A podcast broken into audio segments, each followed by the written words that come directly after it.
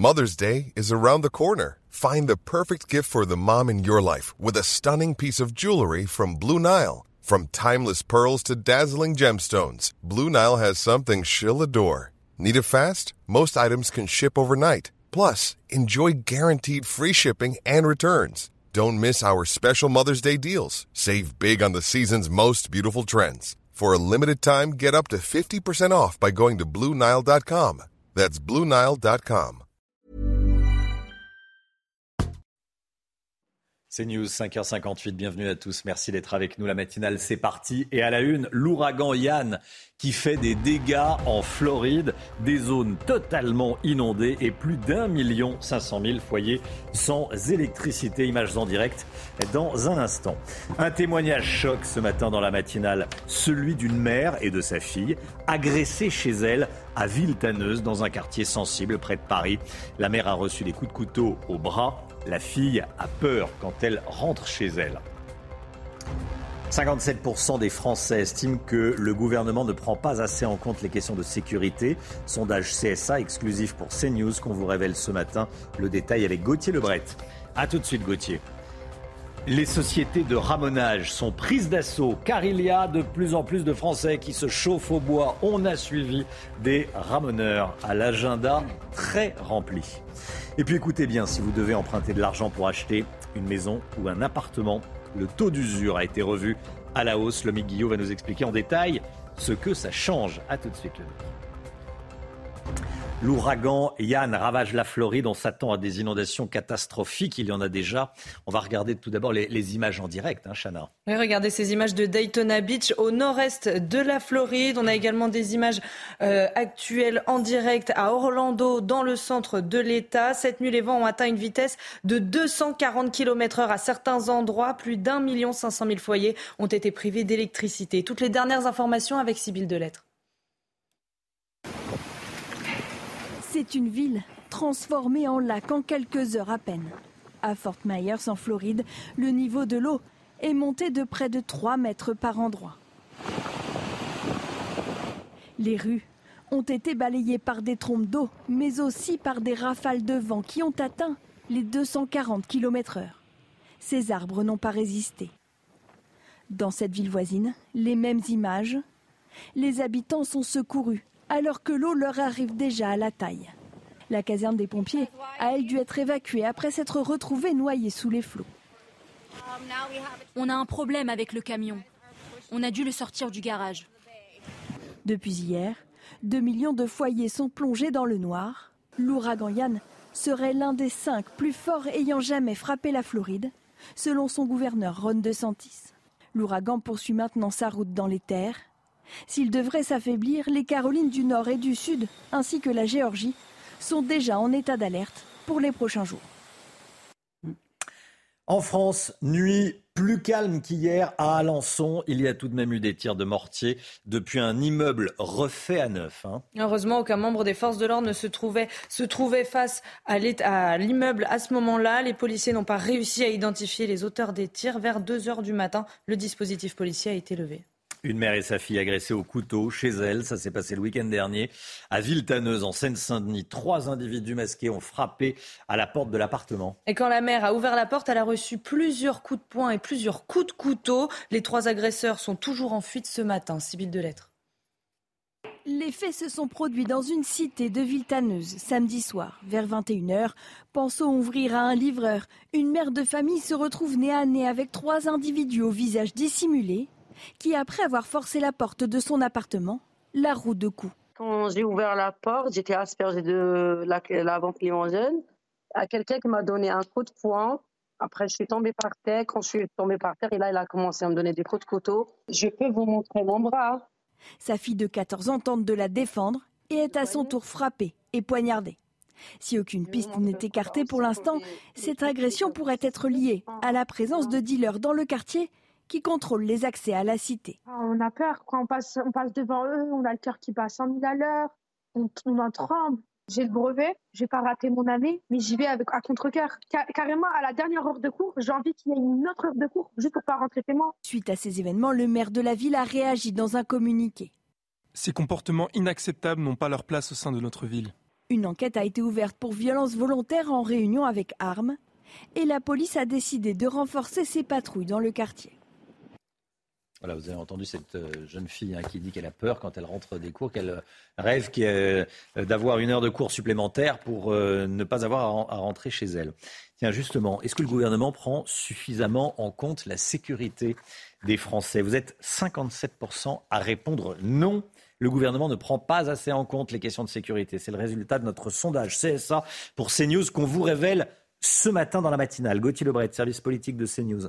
La sécurité, c'est le sujet qui fâche Emmanuel Macron Oui, c'est un peu son euh, talon d'Achille, c'est ce qu'on dit euh, souvent Romain, et c'est effectivement aussi le sentiment des Français. On le voit avec ce sondage, 57% eh bien, des Français, des sondés qui pensent que le gouvernement ne fait pas assez pour leur sécurité. Les femmes, dans le détail, qui se sentent plus en, insécurité que les hommes, puisque 59% euh, d'entre elles pensent que le gouvernement ne fait pas assez, contre 55% pour les hommes. Voilà, vous le voyez actuellement sur votre écran. Et alors, plus on est âgé dans notre sondage, plus on pense eh bien, que le gouvernement n'est pas à la, hauteur sur les questions euh, euh, sécuritaires. 51% pour euh, les moins de 35 ans contre 59% pour les 65 ans et plus. Les positions ne sont pas du tout les mêmes évidemment en fonction des appartenances politiques. Alors dès qu'on parle immigration, ça c'était notre sondage de la semaine dernière, ou sécurité, le bon vieux clivage gauche-droite hmm. reprend tout de suite ses droits. À gauche, 60% pensent que le gouvernement fait euh, suffisamment sur les questions euh, sécuritaires. Ça monte à 63% chez les écolos et 67% euh, chez les socialistes. Évidemment, tout va bien aussi pour le parti présidentiel, Renaissance, 69%. Et puis par contre, si vous posez la question aux sympathisants de droite, eh bien là, ça change du tout au tout. 67% chez les républicains pensent que le gouvernement ne fait pas assez en matière de sécurité, 79% au Rassemblement national, et ça monte même à 88% chez Reconquête, le parti d'Éric Zemmour. Merci beaucoup. Gauthier Lebret. Cette information qui tombe à l'instant, le gouvernement va ouvrir un nouveau cycle de concertation autour de la réforme des retraites dans la perspective d'adopter un projet de loi avant la fin de l'hiver. C'est ce qu'annonce ce matin la Première ministre à l'agence France Presse après la réunion de, à l'Elysée hier soir avec la majorité. On fait le choix du dialogue et de la concertation, dit Elisabeth Borne, avec les partenaires sociaux et les partis politiques. Elle le déclare avant euh, donc, euh, cette journée nationale de mobilisation syndicale euh, aujourd'hui, dont on va parler tout de suite. Mouvement de grève nationale contre cette réforme des, des retraites. Grève dans les transports. On va regarder les, perturbations. Hein, Alors d'abord sur les lignes franciliennes. Regardez, sur la ligne du RERB, trois trains sur quatre, trois trains sur quatre circuleront en moyenne. Un train sur deux au nord, deux bus sur trois, neuf trams sur dix. Un trafic quasi normal euh, dans le métro. Perturbations également sur les lignes de la SNCF. Trois trains sur quatre sur la ligne du RERC, un train sur deux sur la ligne du RERD, et puis les lignes des Transiliens N, R, J et H seront également impactées. Le match caritatif des députés, on en a beaucoup parlé. Les parlementaires jouaient face à des personnalités pour une même cause, la lutte contre le harcèlement euh, scolaire. Défaite sans appel pour les députés. 8 buts à 2. Bon, les députés ont été largement battus. Euh, certains ne sont pas sortis indemnes, hein, d'ailleurs, de, ce match, Chana. On va regarder ces images du député Rassemblement National Julien Audoul, qui s'est blessé. Vous le voyez, son tendon, rotulien gauche a rompu. Il a ensuite euh, publié une photo sur les réseaux sociaux. Voilà. Bon, tout sourire, ça va. J'espère que, que, ça va aller pour Julien Audoul, mais, euh, mais ça, ça a l'air d'aller. Il a dû donc arrêter de jouer ce match qui était euh, au centre d'une polémique. Hein. Des députés de la NUPES ont refusé de jouer parce qu'il y avait des, personnalités RN, des députés RN. Écoutez ce qui se disait hier soir sur le terrain. Moi, je regarde pas qui est qui. Ce qui m'intéresse, moi, c'est de jouer au football. Donc, je suis venu jouer au football. Je suis venu pour une cause. Je suis venu défendre une cause. C'est sur ça qui m'a porté aujourd'hui. C'était de jouer au foot et défendre la cause de l'enfance. Et c'est pour ça que je suis là. Après, qui est en face de moi, ça, c'est. Pour moi, il n'y a pas de débat. On est tous, on vient jouer au football moi, il n'y a que ça qui m'intéresse. On vit sur la même terre. Peu importe le terrain ou l'espace où on est, on se doit d'être ensemble. Voilà. sais pas moi de dire qu'ils ont fait, mais s'ils ont fait du buzz, ils ont voulu faire du buzz. qu'ils fassent du buzz. Moi, ça m'intéresse pas ce buzz-là. Moi, ce qui m'intéresse, mon buzz à moi, c'est je suis content d'être là. Je suis fier d'avoir pu participer à cette, à cette euh, manifestation. Si on n'est on pas là pour euh, regarder de, quel bord ils sont, on est là pour regarder euh, ce que l'on représente. Maintenant, je ne changerai pas avec les absents les ravages des films pornographiques sur les mineurs. Dans un rapport choc, des sénatrices tirent la sonnette d'alarme. Et on va regarder euh, des chiffres ensemble. Deux tiers des enfants de moins de 15 ans et un tiers des moins de 12 ans ont déjà regardé un film pornographique et ça n'est pas sans conséquences. Chute des notes, repli sur soi, sommeil altéré ou encore troubles de la sexualité. Les dégâts sur la santé mentale des enfants peuvent être dramatiques. Pendant un discours, Joe Biden s'est adressé à une parlementaire malheureusement décédée cet été. Vous avez bien entendu, il a demandé où était euh, Jackie. Mais Jackie, malheureusement, cette parlementaire était décédée cet été. Hein, il s'agit de Jackie euh, Walorski, donc, euh, qui était morte en août dernier. Joe Biden avait pourtant adressé ses condoléances au moment de sa mort. Regardez. Je veux vous remercier d'être ici avec des élus bipartisans comme Jim McGovern, les sénateurs Brown et Booker. Jackie, êtes-vous là? Où est Jackie? Je pensais qu'elle serait là pour rendre tout ça possible. Pouvez-vous expliquer comment cette erreur a pu avoir lieu? Le président était-il confus? Y avait-il quelque chose sur le prompteur qu'il n'a pas pu lire? Aidez-nous à comprendre, s'il vous plaît. Vous tirez des conclusions hâtives. Elle était dans tous les esprits et le président doit voir sa famille dans deux jours pour rendre hommage à son travail. Bon, voilà, ça peut arriver. Effectivement, quand on est président des États-Unis, ça a une autre, euh, un autre écho mondial, euh, la preuve. Allez, 6h09, le sport tout de suite. La Coupe du Monde féminine de basket, la France affronte aujourd'hui la Chine. les Bleus entament les quarts de finale. Le match a lieu à Sydney en Australie et commence à 10h heure française. Et puis du foot avec Karim Benzema qui fait son grand retour. Il a repris les entraînements hier avec le Real Madrid. Début septembre, il s'était blessé à la cuisse droite. Karim Benzema se tient donc prêt à jouer le match de dimanche contre le club espagnol Osasuna.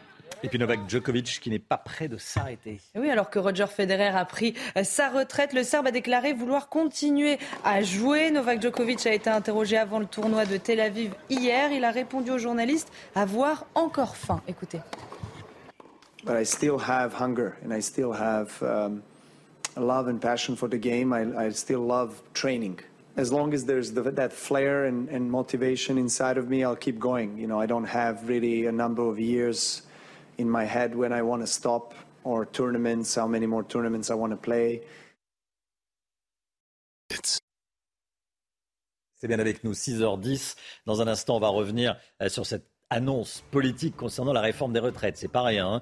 Il va y avoir une, un nouveau cycle de concertation euh, en vue d'un projet de loi avant la fin de l'hiver. C'est ce qu'a déclaré Elisabeth Borne. Nouvelle concertation en vue concernant euh, le projet de, de réforme des retraites. Restez bien avec nous sur CNews. À tout de suite.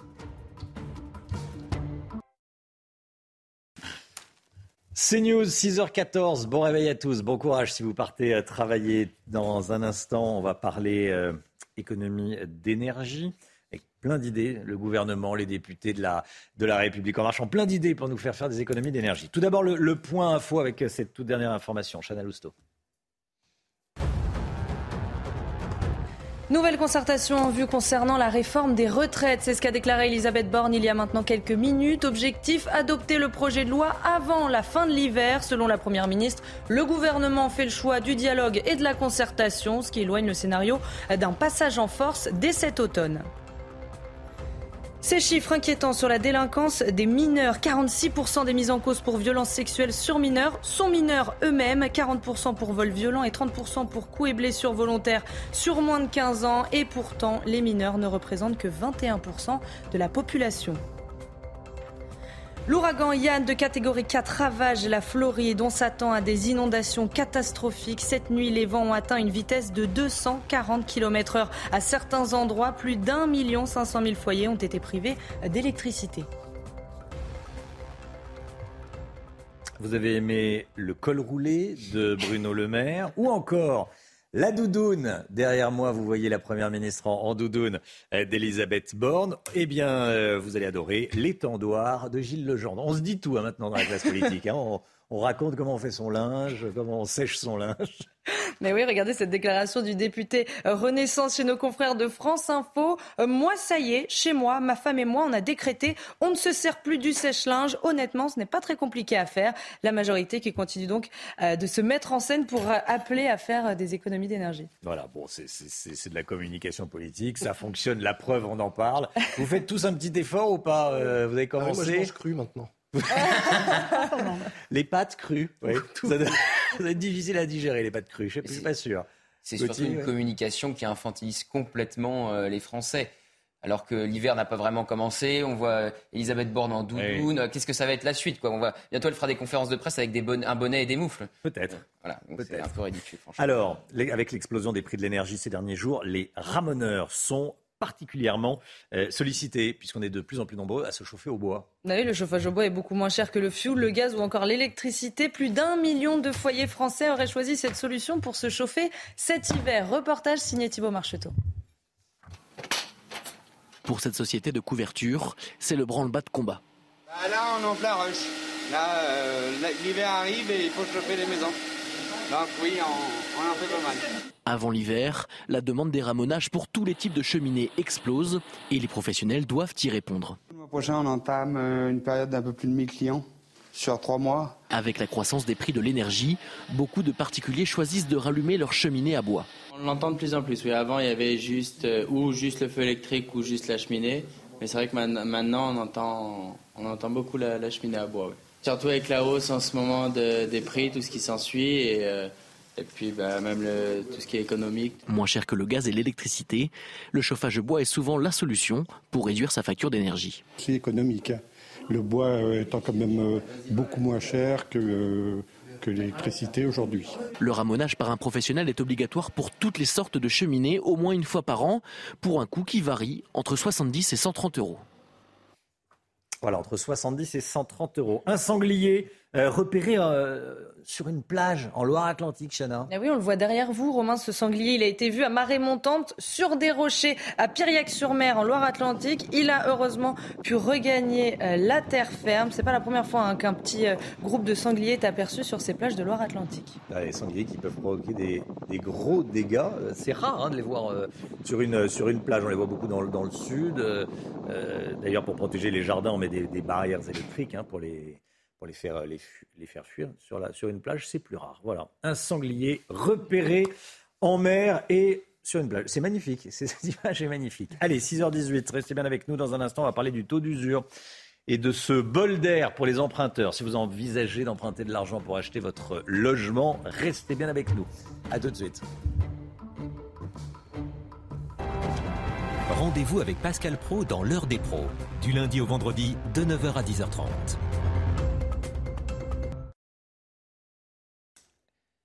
L'économie avec vous, le Guillaume, c'est un sujet qui inquiète de nombreux ménages en recherche de maisons ou d'appartements à acheter.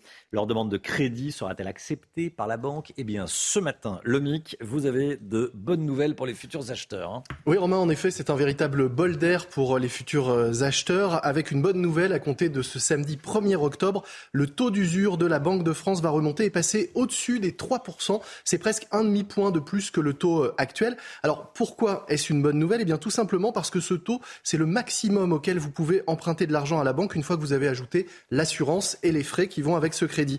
Or, alors que les taux de crédit étaient tombés euh, très bas, hein, pratiquement à zéro ces derniers mois, ils ont régulièrement remonté depuis euh, quelques temps. Du coup, l'accès au crédit devenait compliqué pour un certain nombre d'acheteurs. Cette hausse du taux d'usure devrait ainsi débloquer des demandes de prêts jusqu'à 2,4% d'intérêt avant assurance, des prêts qui jusqu'ici ne passaient plus auprès des banques. À noter quand même, hein, même avec des taux qui approchent aujourd'hui les 2,5%, emprunter reste une opération intéressante car les taux sont bien inférieurs à, l'inflation.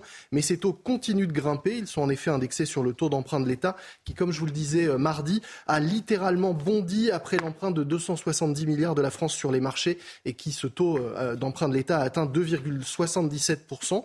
Le taux d'usure, lui, il est révisé tous les trois mois, donc euh, à, compter de, samedi, mais on peut prendre le pari qu'il regrimpera en janvier. À ce moment-là, vous achèterez de l'argent plus cher, votre emprunt immobilier vous coûtera plus cher. Donc si, comme l'État, votre budget est à l'euro près, ne traînez pas trop si vous avez un projet immobilier. Voilà, le taux d'usure au-delà des 3% désormais. Bonne nouvelle pour tous ceux qui ont un, un projet immobilier, achat d'appartement ou de maison. Allez, 6h25. Tout de suite le temps, Alexandra Blanc. Alexandra Blanc, vous nous emmenez ce matin dans le Calvados, à Oulgat, avec des averses encore ce matin. Hein. Oh oui, regardez ces images prises hier soir. Romain, on voit bien qu'il y avait de la pluie, un temps très mitigé. Bref, c'est l'automne. L'automne est bel et bien présent sur les trois quarts du pays. On va conserver ces conditions météo automnales une bonne partie euh, de la semaine, mais également euh, du week-end. Alors au programme ce matin, toujours le département des Pyrénées-Atlantiques qui est placé sous surveillance avec de fortes pluies attendues. L'épisode a commencé hier et va se poursuivre au moins euh, jusqu'à ce soir. On attend sur l'ensemble de l'épisode l'équivalent d'un mois, un mois et demi de pluie. Ça va déborder également euh, sur les Landes avec donc de fortes pluies ce matin en allant vers le Pays Basque. On retrouve également une perturbation entre le sud-ouest, les régions centrales ou encore en allant vers l'est, hein, vers la Bourgogne, la Franche-Comté ou encore en redescendant vers le Lyonnais. La pluie est au rendez-vous ce matin avec en prime le retour de quelques flocons de neige au-delà de 1800 mètres, 2000 mètres d'altitude. On retrouve un temps assez nuageux sur la façade ouest et puis dans l'après-midi, ce sera globalement l'amélioration avec euh, un temps assez nuageux. Vous aurez quelques orages, quelques giboulées, notamment entre la Loire-Atlantique et euh, la Normandie. Donc situation à surveiller une nouvelle fois. Et puis ces fortes pluies qui vont se maintenir également autour euh, dans le sud-ouest ou encore en allant entre la Côte d'Azur et la Corse avec donc un temps assez instable, moins de vent et toujours du grand beau temps hein, si vous êtes à Marseille ou encore à Montpellier. La suite du programme, les températures assez fraîches ce matin. Regardez en moyenne 5 degrés en Champagne ou encore 12 degrés euh, pour Toulouse. Et puis dans l'après-midi, les températures reste toujours en dessous des normales de saison. 13 degrés seulement à Nancy ou encore du côté de Besançon. 17-18 degrés euh, pour le Pays Basque avec, je vous le rappelle, le maintien de la pluie. Seulement 15 à Grenoble et tout de même 25 degrés pour Bastia. Alexandre.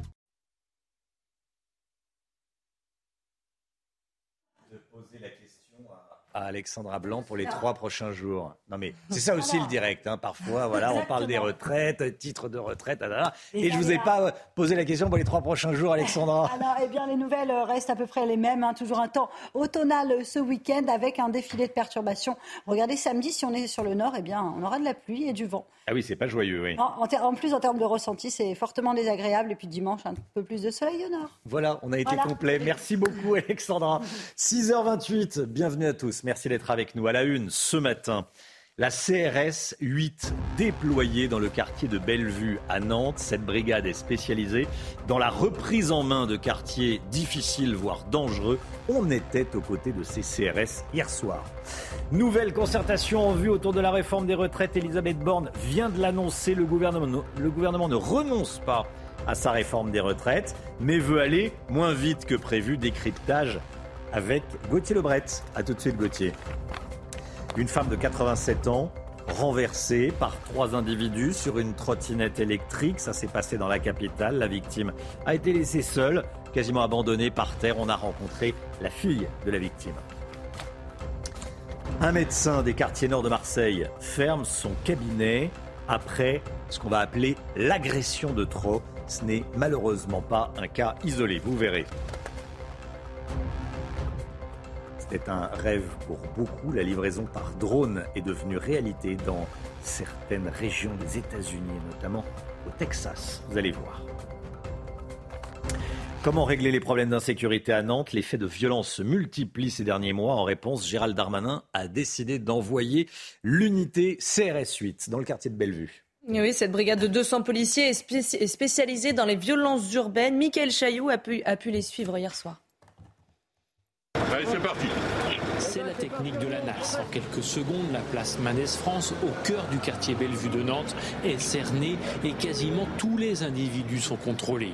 80 fonctionnaires de la CRS 8 sont présents pour aller au plus vite au contact. Alors l'objectif, c'est qu'on puisse rapidement euh, mettre en place des appuis de manière à ce que l'ensemble des personnels investiguent le quartier, arrivent directement sur les points de contrôle et éventuellement les points de deal, ce qui était le cas là actuellement. La deuxième étape est programmée sur un lieu de trafic où il y a deux jours, un policier a été renversé par un individu à scooter.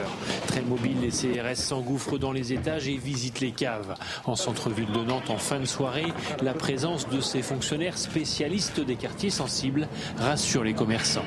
Ça fait plaisir de voir la, présence policière comme ça et on, aimerait bien qu'elle soit 24 sur 24. En permanence En permanence. Le bilan est maigre, une interpellation et quelques saisies de stupéfiants, mais l'essentiel est ailleurs, montrer les muscles dans une ville où le sentiment d'insécurité s'installe. Voilà, Jean-Marc Morandini sera en direct de Nantes. Aujourd'hui, Morandini live à 10h30. Ça, c'est comme tous les jours. Mais euh, ce qui n'est pas comme tous les jours, c'est que Jean-Marc sera en direct de Nantes.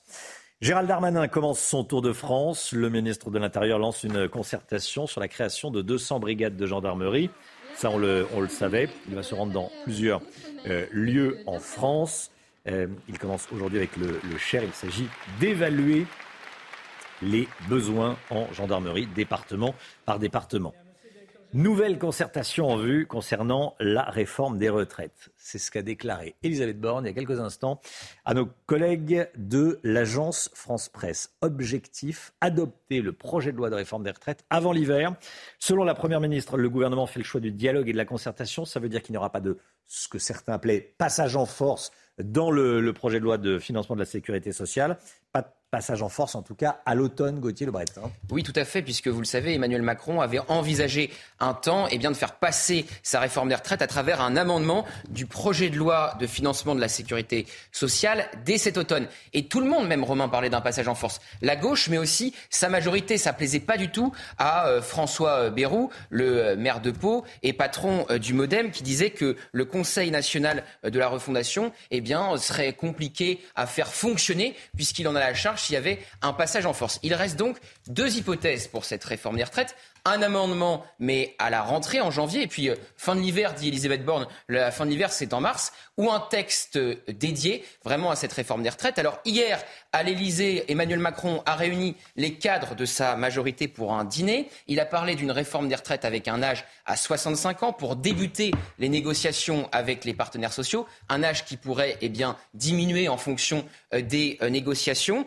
Et puis il a dit à la majorité que s'il y avait une motion de censure, puisque la majorité va peut-être utiliser un 49-3 pour faire passer son texte. Si justement il n'y a pas de majorité à l'Assemblée, eh bien s'il y a une motion de censure et qu'elle est adoptée par le Parlement, dans ces cas-là, Emmanuel Macron, qu'est-ce qu'il va faire? Il va dissoudre l'Assemblée et il a dit à ses cadres, vous devrez repartir tout de suite en campagne. Et on rappelle aujourd'hui qu'il y a des mouvements sociaux dès aujourd'hui, justement pour que les syndicats fassent pression sur le gouvernement. 200 rassemblements à travers la France. Gauthier Lebret, merci Gauthier.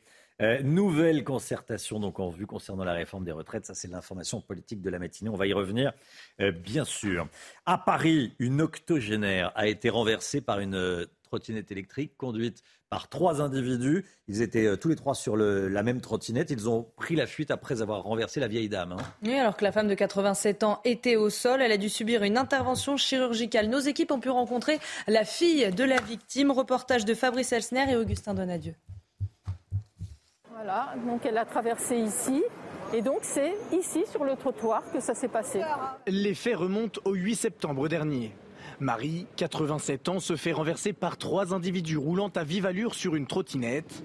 L'octogénaire est percuté et s'effondre par terre. Les individus prennent alors la fuite malgré les injonctions des témoins qui leur demandent de rester sur place. Elle est euh, euh, tombée au sol. L'un d'eux donc l'a écrasée, c'est tombé sur elle, l'a écrasée au sol. Puis ensuite, ils se sont relevés un peu difficilement. Ils sont remontés sur la trottinette et ils sont partis sans attendre les secours. Le pronostic vital de Marie est alors engagé. La retraitée souffre d'un poignet cassé et d'une artère sectionnée au niveau de la cuisse. Il a fallu faire une intervention chirurgicale, donc avec les risques opératoires que ça comporte. Il a fallu traiter une infection. Enfin voilà. Donc euh, c'est l'enchaînement de toutes ces complications qui sont liées quand même à l'accident au départ et qui, compte tenu de son âge, la mettent à chaque fois en danger. Par chance, une caméra couvre la zone, mais problème, la préfecture de police indique qu'elle est hors service depuis le mois de juillet. Aujourd'hui, la famille se bat pour obtenir la conservation des images des rues adjacentes. Il reste moins de huit jours avant la suppression de ces éventuelles preuves. Voilà, et comme tous les matins, on vous consulte dans la matinale, on vous donne la parole. Ce matin, on vous pose une question autour du problème des trottinettes. Oui, est-ce qu'il faut être plus sévère avec les utilisateurs de trottinettes qui ne respectent pas les règles? Écoutez vos réponses, c'est votre avis. Il me semble que ça pourrait être pas mal de faire une interdiction pour les moins de 18 ans, pourquoi pas. Plus de sévérité, non, mais plus de contrôle, oui. Parce que pour ceux qui ne respectent pas le code de la route, en tout cas, du coup, il y aurait forcément euh, à terme plus de, plus de résultats probants dans euh, les, éventuelles punitions infligées et du coup, euh, de facto, plus de conscience globale par rapport aux problèmes que ça peut représenter. Ouais, je pense qu'il faut, il faut réglementer. Parce que c'est vrai que je pense qu'avec les vélos et les trottinettes électriques, il peut y avoir certains conflits et je pense que c'est bien de réglementer ça. Il faudrait instaurer un code spécial pour les trottinettes électriques. Voilà, il y, a un terme qui me, fait toujours sourire, c'est mobilité douce. Alors maintenant, on parle de mobilité douce avec les trottinettes électriques. Vous parlez, il y a ceux qui sont en trottinette, qui peuvent plus supporter ceux qui sont en vélo, qui peuvent plus supporter ceux qui sont en voiture, qui peuvent plus supporter mhm. les, autres. C'est tout sauf doux. Euh, hein. Quand on est à 30 km/h sur une trottinette électrique sur un trottoir, c'est pas de la mobilité douce. Hein L'ami Guillaume, vous faites pas de trottinette, vous? Non, non, non, jamais. non, non, mais évidemment qu'on peut en faire, bien sûr, mais il faut faire attention et il faut pas rouler sur les trottoirs et accessoirement s'arrêter quand on renverse quelqu'un. Bon. Allez, ces chiffres inquiétants sur la délinquance des mineurs, ils viennent d'un rapport du Sénat. Regardez, 46% euh, des mises en cause pour violences sexuelles sur mineurs sont mineurs eux-mêmes, Chana. Hein. Et 40% pour vol violent, 30% pour coups et blessures volontaires sur euh, moins de 15 ans. Et pourtant, les mineurs ne constituent euh, que 21% de la population. Ces images qui nous viennent de Floride, l'ouragan euh, Yann balaye la Floride dans le sud-est des États-Unis. Les inondations sont euh, catastrophiques. Là, ce sont des, images en direct, Chana. Oui, hein. des images à Orlando, donc c'est euh, dans le centre de l'État. Vous voyez encore beaucoup de vent actuellement. Cette nuit, les vents ont atteint une vitesse de 240 km/h à certains endroits. A peut-être d'autres images qu'on peut voir. Hein. Là, ce sont des images en direct. Il y en a d'autres qui se sont euh, passées cette nuit. Images également à Daytona Beach, au, nord-est de la Floride. Voilà, des vents jusqu'à 240 km/h. Allez, on passe euh, à la livraison par drone. Euh, vous en rêviez, l'application Wing l'a fait. Ah oui, aux États-Unis, la livraison par drone prend de l'ampleur. Au Texas, la filiale d'Alphabet, maison mère de Google, propose maintenant ce service. Alors commandez quelque chose et vous recevrez votre colis quelques minutes plus tard dans votre jardin par les airs. Le récit et les explications de Somaya Labidi. C'est depuis son jardin que Tiffany Boccari, une Texane vivant à Frisco, passe ses commandes désormais grâce à l'application Wing. J'ai deux possibilités de livraison, soit à l'intérieur du portail, soit dans mon allée. Tiffany est alertée en temps réel sur son smartphone. Plus qu'une minute et 29 secondes précises et elle pourra réceptionner son achat. Un léger bruissement se fait entendre. Le drone est en approche, déroule son cordon et dépose le colis dans le jardin de Tiffany. La bouteille est encore humide et bien fraîche. Une prouesse réalisée par la société Wing, filiale d'Alphabet et maison mère de Google, qui s'est spécialisée dans ce type de transport et qui ne compte pas s'arrêter en si bon chemin. Um, On livre en une dizaine de minutes. C'est plus écologique. Ce sont um, tous des drones électriques qui utilisent très peu um, d'énergie. Et c'est plus sûr pour la communauté que d'avoir des camions sur nos routes, des autoroutes surchargées. Mais vous savez, c'est aussi beaucoup moins cher. Malgré une législation très stricte aux États-Unis, notamment sur l'obtention des certifications, le nombre de livraisons par drone est passé de 6 000 en 2018 à 500 000 l'année dernière. Voilà, la, livraison par drone qui est devenue une réalité. Je ne sais pas si ça vous fait rêver ou pas. Allez, on repart en Floride. Regardez ces, images. Des vents jusqu'à 240 km/h. L'ouragan Yann qualifié d'extrêmement dangereux. Il y a des, inondations. Ça, ce sont des, euh, images euh, qui ont été tournées ces dernières heures. Il y en a euh, beaucoup d'autres, bien sûr, Chana. Hein. Oui, ça, ce sont des images donc à, Fort Myers, donc en Floride. Vous voyez euh, l'ampleur des inondations. Juste avant, c'était des images euh, qui se déroulaient à Orlando. Voilà, donc là, vous voyez les rues complètement euh, inondées. On s'attend à des inondations catastrophiques. Merci Chana. Le mondial de basket, la France affronte aujourd'hui la Chine. Le sport, tout de suite. Les Bleus entament les quarts de finale au mondial de basket. Hein. Oui, la France affronte aujourd'hui la Chine. Le match a lieu à Sydney en Australie et commence à 10h heure française. Voilà la Coupe du monde féminine de basketball. Du football avec euh, Karim Benzema qui fait son grand retour. Et là, après les entraînements hier avec le Real Madrid, début septembre, il s'était blessé à la cuisse droite. Karim Benzema se tient donc prêt à jouer le match de dimanche contre le club espagnol Osasuna. Et puis Djokovic qui n'est pas prêt de s'arrêter, hein, contrairement à Federer. Bah oui, Federer qui a pris sa retraite, on en a beaucoup parlé. Eh bien, le Serbe a déclaré vouloir continuer à jouer. Novak Djokovic a été interrogé avant le tournoi de Tel Aviv hier. Il a répondu aux journalistes à voir, je cite, encore faim. I still have hunger and I still have um, a love and passion for the game. I, I still love training. as long as there's the, that flair and, and, motivation inside of me, I'll keep going. You know, I don't have really a number of years in my head when I want to stop or tournaments, how many more tournaments I want to play. 6h40, bon réveil à tous et merci d'être avec nous. Bon courage si vous partez travailler dans un instant. on va vous parler de ces médecins qui jettent l'éponge, qui en ont marre. Euh, l'agression de, trop, c'est le cas à Marseille. Tiens, il y, y, a un docteur, un médecin qui euh, s'est fait agresser. Il ferme son cabinet à la fin du mois d'octobre. Ça a été l'agression de, de, trop, des médecins qui jettent l'éponge. Agression en hausse. Reportage dans un instant. À tout de suite. C'est nous, il est 7h moins le quart. Bienvenue à tous. Tout de suite, le point info, le rappel de l'actualité avec Chanel Housteau.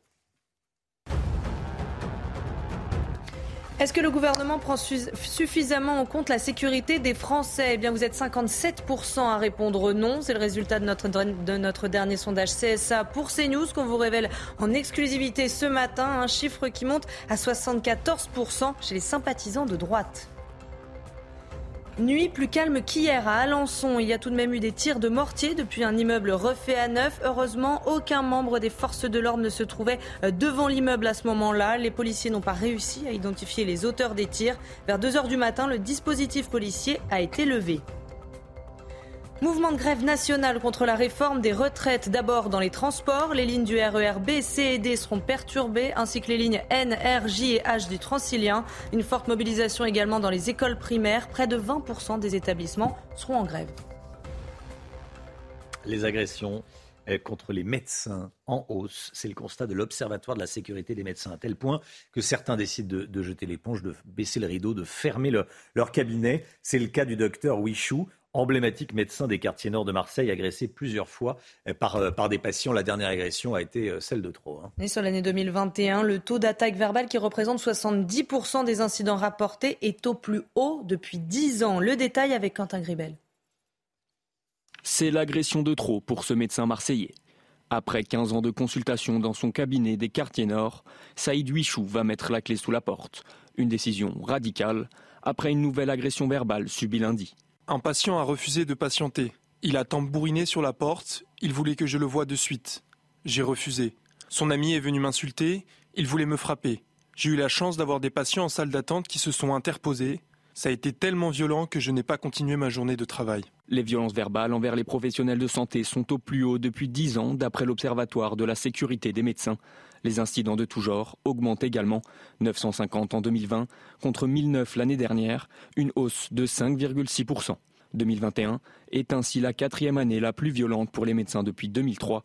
Pour le président des médecins libéraux, le gouvernement doit intervenir. Donc en solution, on a notamment un, bouton d'appel qui serait euh, en direct avec le commissariat local. On a la vidéosurveillance. Euh, on a la plainte qu'on pourrait déposer sur Internet. Il faut qu'un acte, qui un acte euh, ferme, définitif très rapide, qui soit appliqué à toute agression de médecin. Et ça passe pour nous par de la prison ferme. Le médecin agressé à Marseille a lui pris une autre décision. À partir du mois de novembre, il rejoindra un cabinet collectif avec un service de sécurité. Voilà, je vous pose la question sur le compte Twitter de CNews. Un médecin ferme son cabinet après l'agression de trop. Faut-il des peines spécifiques et plus sévères pour les agresseurs de blouse blanche? Vous dites oui à 83%. Vous dites non à 17%. Vous allez sur le compte Twitter de CNews. Plus de 3 millions d'euros pour acheter une réplique d'Aston Martin DB5 aux enchères pas n'importe laquelle, ceci dit. C'est une ah bah. réplique, mais c'est pas n'importe laquelle. Bah oui, c'est la voiture. Bah, vous avez un indice avec cette musique, évidemment, voiture emblématique de James Bond, No Time, No Die, Mourir peut attendre. Il s'agit de l'un des huit exemplaires spécialement conçus et fabriqués euh, pour, la, pour le tournage. À ce jour, c'est la seule voiture de cascade mise en vente par Aston Martin et la production du film c'est formidable. Hein. elle n'est pas dans un état. James Bond s'en est servi. Donc forcément. Euh, elle, n'a pas plus de valeur. Elle est, oui, mais c'est pas état neuf. c'est pas état neuf. Enfin, la demi-traillette euh, dans les phares, donc effectivement. Voilà. C'est que de la peinture, me dit-on dans, dans l'oreillette. Effectivement, c'est que de la peinture. Mais enfin bon. Allez, restez bien avec nous. Euh, dans un instant, on va revenir sur ce sondage CSA on vous révèle ce matin, 57% des Français trouvent que le gouvernement ne prend pas assez en compte les problématiques de, sécurité. On va le détailler dans, un instant avec vous, Gauthier Lebret, ce, ce sondage. À tout de suite. Rendez-vous avec Jean-Marc Morandini dans Morandini Live, du lundi au vendredi, de 10h30 à midi. Allez, la politique, il est euh, 6h52 et on vous révèle ce matin un sondage CSA pour CNews. Est-ce que le gouvernement prend suffisamment en compte la sécurité des Français? Vous dites non à 57%. Euh, Gauthier Lebret, la sécurité, c'est le sujet qui fâche pour Emmanuel Macron, c'est son talon d'Achille. Hein. Oui, c'est ça, on dit souvent que c'est son talon euh, d'Achille, euh, Romain, et c'est effectivement aussi eh bien, le sentiment des sondés qui ont répondu à CSA, donc pour notre sondage pour CNews. 57% des Français pensent effectivement que le gouvernement ne prend pas suffisamment en compte les questions de sécurité. Vous le voyez actuellement sur votre écran. Et les femmes se sentent plus en insécurité que les hommes, puisque 59 d'entre elles pensent que eh bien, le gouvernement n'est pas à la hauteur sur les questions euh, sécuritaires. Voilà, vous le voyez, contre 55 pour les hommes. Et plus on est âgé dans notre euh, sondage, plus on a le sentiment que le gouvernement eh bien, ne prend pas au sérieux les questions euh, de sécurité, n'est pas suffisamment optimal dans ses réponses. 51% pour les moins de 35 ans contre 59% pour les 65 ans et plus. Alors, les, les positions ne sont pas du tout les mêmes en fonction des appartenances politiques. Oui, alors on avait un sondage la semaine dernière sur euh, l'immigration, sur la répartition des étrangers à la campagne. On voyait déjà le retour de ce clivage gauche-droite sur les questions migratoires et sécuritaires. Il y a toujours le clivage euh, gauche-droite qui reprend euh, ses droits. À gauche, 60% pensent que le gouvernement fait suffisamment sur les questions sécuritaires. Ça monte à 63% chez les écolos et 67% chez les socialistes. Évidemment, dans le parti présidentiel Renaissance, on pense aussi que, que tout va bien, 69%. Et puis par contre, à droite, ça change du tout au tout. 67% chez les républicains pensent que le gouvernement ne fait pas assez, 79% au Rassemblement national et même 88% chez Reconquête, le parti d'Éric Zemmour. Gauthier Lebret, merci Gauthier. 8h15, soyez là. Stanislas Guérini, le ministre de la fonction publique, sera l'invité de Laurence Ferrari. Stanislas Guérini, interrogé par Laurence Ferrari, 8h15 ce matin, dans la matinale. L'instant musique, tout de suite. On écoute le rappeur américain Coolio. On a appris euh, sa mort il y a euh, quelques heures. Coolio qui est, euh, qui est décédé, le rappeur américain Coolio est mort. On va écouter son titre le, plus célèbre, Gangsta's Paradise.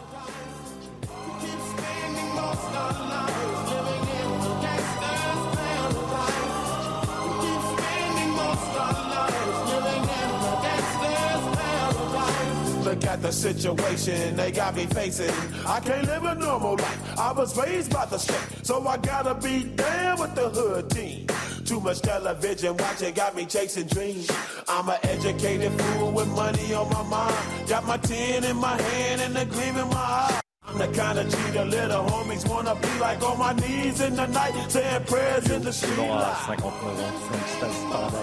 59 ans, Paradise. en 1995. Vous aviez une remarque. Il est qui dans le clip Il y a Michelle Pfeiffer, l'actrice, parce que c'était la, la, chanson a été composée pour la bande originale d'un film, euh, Esprit rebelle, avec euh, Pfeiffer. Dans lequel elle jouait. Voilà, instant musique ce matin.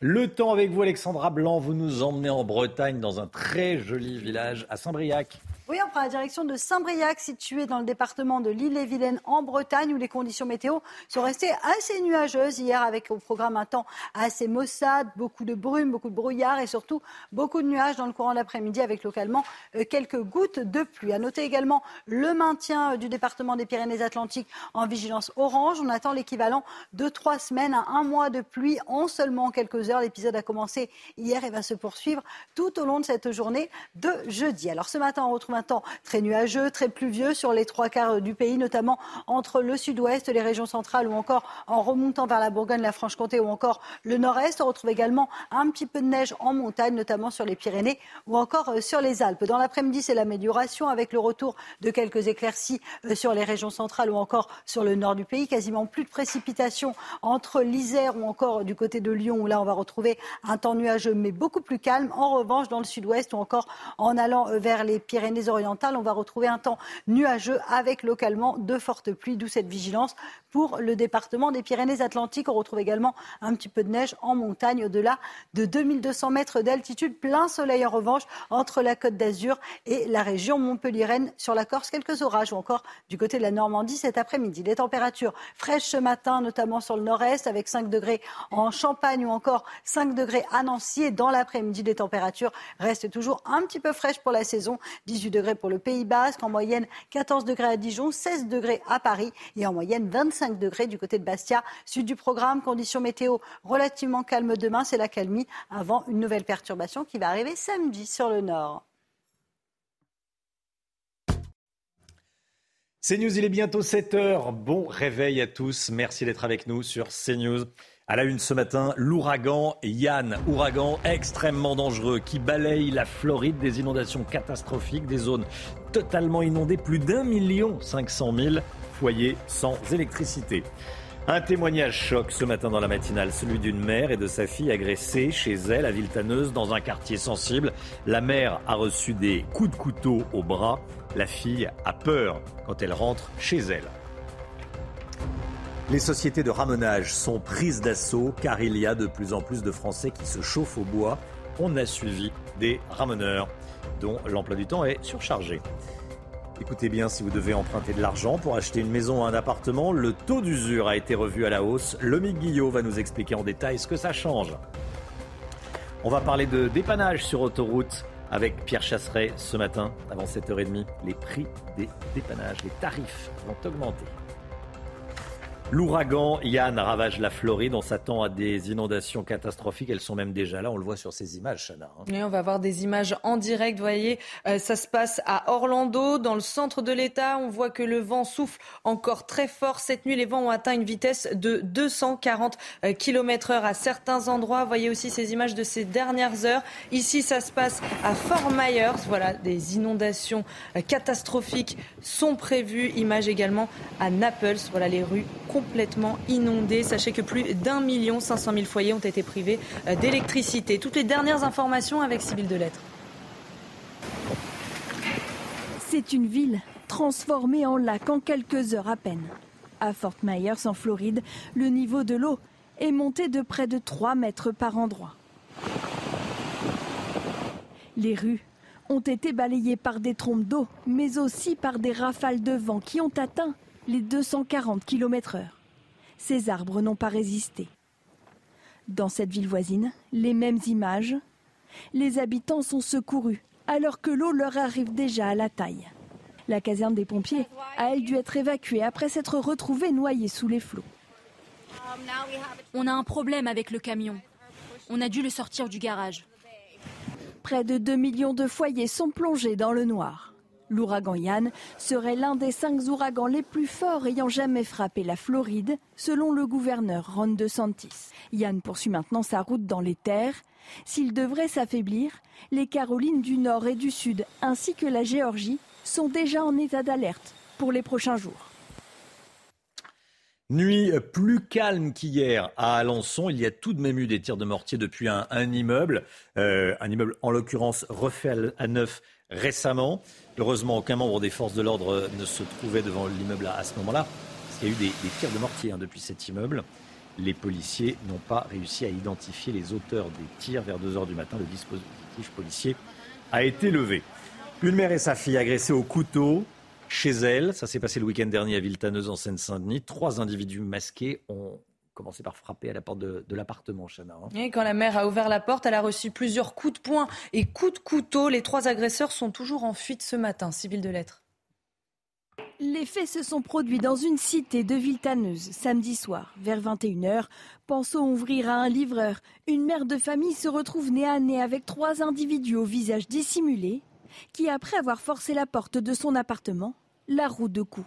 Quand j'ai ouvert la porte, j'étais aspergée de la, jeune à quelqu'un qui m'a donné un coup de poing. Après, je suis tombée par terre. Quand je suis tombée par terre, et là, il a commencé à me donner des coups de couteau. Je peux vous montrer mon bras. Sa fille de 14 ans tente de la défendre et est à son tour frappée et poignardée.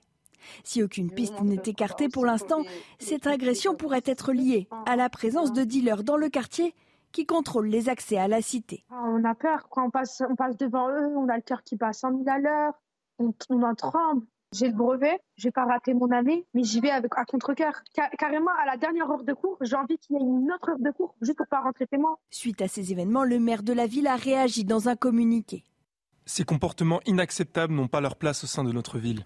Une enquête a été ouverte pour violence volontaire en réunion avec armes et la police a décidé de renforcer ses patrouilles dans le quartier. Les ravages des euh, films pornographiques sur euh, l'état de santé mentale des mineurs. Dans un rapport choc, des sénatrices tirent la sonnette d'alarme. On va regarder ensemble les chiffres. Deux tiers des enfants de moins de 15 ans et un tiers des moins de 12 ans ont déjà regardé un film pornographique, Chana. Hein. Oui, ça n'est pas sans conséquences. Chute de notes, repli sur soi, sommeil altéré ou encore troubles de la sexualité. Les dégâts sur la santé mentale des enfants et des adolescents peuvent être dramatiques. Le fameux match des députés, c'était hier euh, près de la Tour Eiffel à Paris. Les, parlementaires jouaient euh, contre des personnalités au bénéfice d'une association euh, qui lutte contre le harcèlement scolaire. Bon, défaite sans appel des députés, 8 à 2. Euh, voilà, ils ont été largement euh, battus. Euh, et puis il y a eu un, blessé. Hein, bah oui, certains ne sont pas sortis indemnes de cette rencontre. Regardez ces images du député Rassemblement national Julien Audoul. Il s'est blessé au genou gauche. il a ensuite publié une photo sur les réseaux sociaux qu'on va voir. Bon, il a, il a le sourire sur cette photo, donc voilà. une plutôt rassurante. Allez, le sport tout de suite avec le mondial de basket féminin. La France affronte aujourd'hui la Chine. Et oui, pour la Coupe du Monde féminine euh, de basket, les Bleus entament les quarts de finale. Le match a lieu à Sydney en Australie et commence à 10h heure française. Du foot avec Karim Benzema qui fait son grand retour. Il a repris les entraînements hier avec le Real Madrid. Début septembre, il s'était blessé à la cuisse droite. Karim Benzema se tient donc prêt à jouer le match de dimanche contre le club espagnol Osasuna. Euh, Novak Djokovic n'est pas prêt de ranger sa raquette. Oui, contrairement à Roger Federer qui a pris sa retraite récemment. Vous le savez, le Serbe a déclaré vouloir continuer à jouer. Novak Djokovic a été interrogé avant le tournoi de Tel Aviv hier. Il a répondu aux journalistes avoir, je cite, encore faim. But I still have hunger and I still have um, love and passion for the game. I, I still love training. As long as there's the, that flair and, and motivation inside of me, I'll keep going. You know, I don't have really a number of years in my head when I want to stop or tournaments, how many more tournaments I want to play.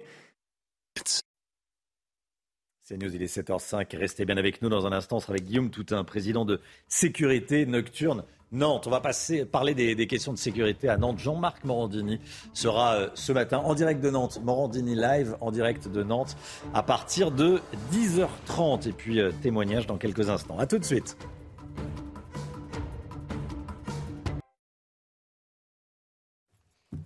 C'est News, il est 7h09. La sobriété énergétique, c'est le mot euh, à la mode en ce moment. Vous avez aimé le col roulé de Bruno Le Maire. Vous savez, il a posé avec un col roulé dans son, dans son bureau de, de Bercy. Vous avez aimé la, la doudoune d'Elisabeth Borne. Vous allez adorer l'étendoir de Gilles Legendre, le député LREM de Paris. Oui, qui a fait cette déclaration qu'on va voir ensemble sur France Info. Moi, ça y est, chez moi, ma femme et moi, on a décrété, on ne se sert plus du sèche-linge. Honnêtement, ça n'est pas très compliqué à faire. donc la majorité qui continue de se mettre en scène pour appeler à faire des économies d'énergie. Voilà. Bon, il va y avoir d'autres pépites. À mon avis, tout pendant tout l'hiver, il va y avoir des pépites. Euh, l'explosion des prix de l'énergie ces derniers jours, les ramoneurs sont particulièrement sollicités. Oui, puisque le chauffage à bois est beaucoup moins cher que le fioul, le gaz ou encore l'électricité, plus d'un million de foyers français auraient choisi cette solution pour se chauffer cet hiver. Reportage signé Thibault Marcheteau. Pour cette société de couverture, c'est le branle-bas de combat. Bah, là, on est en plein rush. Euh, là, l'hiver arrive et il faut chauffer les maisons. Donc oui, on, on en fait pas mal. Avant l'hiver, la demande des ramonages pour tous les types de cheminées explose et les professionnels doivent y répondre. Le mois prochain, on entame euh, une période d'un peu plus de 1000 clients sur trois mois. Avec la croissance des prix de l'énergie, beaucoup de particuliers choisissent de rallumer leur cheminée à bois. On l'entend de plus en plus. Oui, avant, il y avait juste euh, ou juste le feu électrique ou juste la cheminée. Mais c'est vrai que maintenant, on entend, on entend beaucoup la, cheminée à bois. Surtout avec la hausse en ce moment des prix, tout ce qui s'ensuit. Et, euh, et puis bah, même le, tout ce qui est économique. Moins cher que le gaz et l'électricité, le chauffage bois est souvent la solution pour réduire sa facture d'énergie. C'est économique. Hein. Le bois euh, étant quand même euh, beaucoup moins cher que l'électricité aujourd'hui. Le ramonage par un professionnel est obligatoire pour toutes les sortes de cheminées, au moins une fois par an, pour un coût qui varie entre 70 et 130 euros. Voilà la course au ramonage euh, qui est lancée. Euh, Joe Biden euh, ne perd pas la tête, bon, mais il a eu une petite absence pendant un discours. il s'est adressé à une parlementaire bien malheureusement décédée l'été dernier. Oui, Joe Biden a demandé mais où est Jackie en parlant de Jackie Walorski qui est donc morte au mois d'août dernier. Joe Biden avait pourtant adressé ses condoléances au moment de sa mort. Regardez.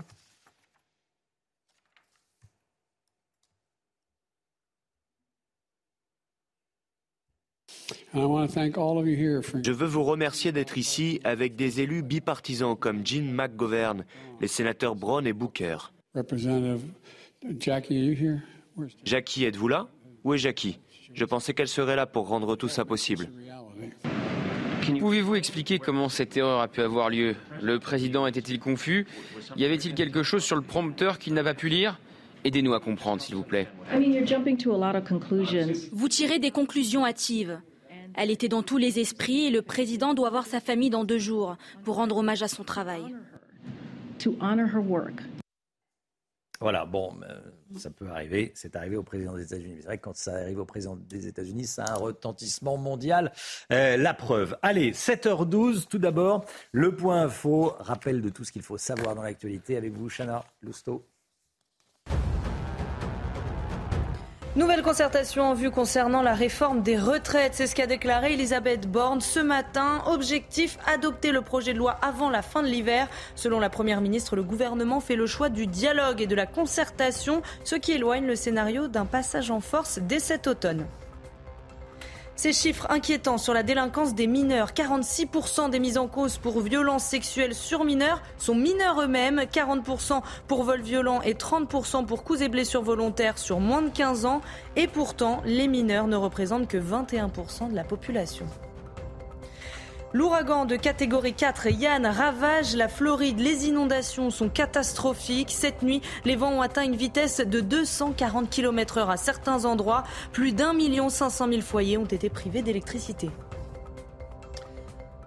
La mosquée d'Aubernay dans euh, le Bas-Rhin, visée par une procédure de fermeture administrative, procédure lancée par Gérald Darmanin hier. Cette mosquée est accusée de diffuser un islam radical dans le viseur des autorités l'imam de cette mosquée arrivé en, 2017, Chana. Il lui est reproché entre autres d'appeler à la discrimination des juifs, des homosexuels et des femmes ou encore de se réjouir des attentats. À noter que la fermeture s'applique à un lieu bien précis, ce qui veut dire que l'association peut s'installer dans un nouveau local pour créer une nouvelle mosquée. Écoutez Gérald Darmanin.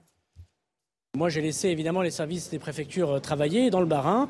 Euh, effectivement, euh, une mosquée que nous soupçonnons gravement de séparatisme, puisque suite à un certain nombre d'éléments de, de, provocation à la haine, de haine des juifs, de haine des femmes, nous pensons que des prêches extrêmement graves sont tenues, qu'un certain nombre de documents dans cette mosquée permettent de penser qu'ils sont réellement séparatistes. Nous engageons un contradictoire, comme le prévoit la loi de la République, en vue de faire fermer effectivement ce lieu de culte séparatiste, que je ne confonds en aucun cas avec l'ensemble des lieux de culte musulmans euh, euh, modérés et qui, effectivement, je l'espère, euh, connaîtra une fermeture administrative. Les questions de sécurité, le gouvernement ne prend pas suffisamment en compte ces questions de sécurité. On en parle ce matin sur CNews parce que c'est notre sondage exclusif qu'on vous révèle ce matin. 57% des Français trouvent que le gouvernement ne prend pas assez en compte ces questions de, de sécurité. Le détail avec Thibault Marcheteau et Charles Baget. Regardez. Ils sont plus d'un Français sur deux à trouver que l'action du gouvernement est insuffisante en matière de sécurité. Une France divisée et deux opinions divergentes que l'on retrouve dans la rue. Je pense que je suis dans les 57%. Non, pour moi, je pense qu'ils font, ils font assez pour euh, la sécurité. En tout cas, après, ça dépend peut-être des villes, mais à Paris, euh, ça va. Enfin, rien du tout, parce qu'on voit aucune police dans le quartier, rien du tout. Je pense qu'il en fait assez, ouais. Quand on voit ce qui se passe dans le reste du monde, euh, c'est quand même un pays euh, où on se sent en sécurité. En termes de sécurité, je ne me sens pas forcément euh, sûre, surtout la nuit. Et justement, 59% des femmes sont insatisfaites de l'action du gouvernement en matière de sécurité contre 55% des hommes. La sensibilité politique marque aussi une divergence dans les opinions quant à l'action de l'État. On observe en effet que finalement le jugement euh, des sympathisants des partis qui sont à droite de l'échiquier politique va être bien plus sévère en fait vis-à-vis de l'action du gouvernement en matière de sécurité que celui euh, euh, des, Français qui sont sympathisants des partis de gauche. Pour faire baisser cette majorité de Français insatisfaits, le budget du ministère de l'Intérieur devrait bénéficier d'une hausse d'un milliard d'euros. La police nationale en sera la première destinataire. Et à propos de sécurité, on est en direct avec Guillaume, président de Sécurité Nocturne Nantes. Bonjour, merci d'être euh, avec nous.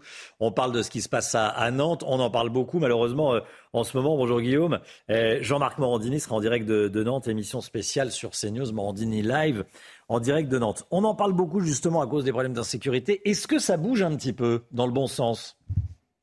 Alors oui, oui, en effet, ça bouge. Que dire c'est vrai qu'en fait, il faut qu'il y ait des drames pour que ça bouge. Euh, ça continue. Hein. juste avant que vos collègues m'appellent et qu'on soit en direct, j'apprends que un barman a été agressé encore hier soir euh, pour une cigarette. Euh, ça continue, ça continue. Un barman agressé où, pardon, pour une cigarette? Sur, sur, sur le secteur Bouffet à Nantes. en rentrant chez lui, il a pris un coup parce qu'il a refusé de donner une cigarette à une personne il venait de débaucher, et donc du coup, euh, il a pris un coup hier soir. Ah oui, donc il rentrait chez lui après sa, sa nuit, de, sa nuit de travail. Euh, on lui demande une cigarette. Oui, donc on, est, on, est, on est exactement dans ce que vous décrivez, dans ce que vous dénoncez. C'est ça. Donc ça bouge, mais euh, il y a encore énormément d'agressions, d'incivilité. Un garçon de 17 ans blessé par balle à la poitrine euh, hier à, Nantes. Les agressions sont quand même souvent liées à, la drogue. Vous le ressentez, ça ou pas? Hmm. pas, pas forcément. Alors oui, euh, oui, il y a beaucoup de personnes, euh, beaucoup d'agresseurs qui sont, qui, le sont, hein, qui sont drogués. Oui. Et on tient à porter notre soutien. Je ne sais pas si vous avez entendu aussi, il y a deux policiers hier matin, pareil, hein, qui ont été victimes lors d'une interpellation de, de cambrioleurs, qui ont été agressés la maire de Nantes, Johanna Roland, en interview hier dans, dans, Ouest France, a dit que c'était de l'hystérie, ce qu'on disait sur Nantes, il faut arrêter avec l'hystérie. Ça vous inspire quoi comme commentaire?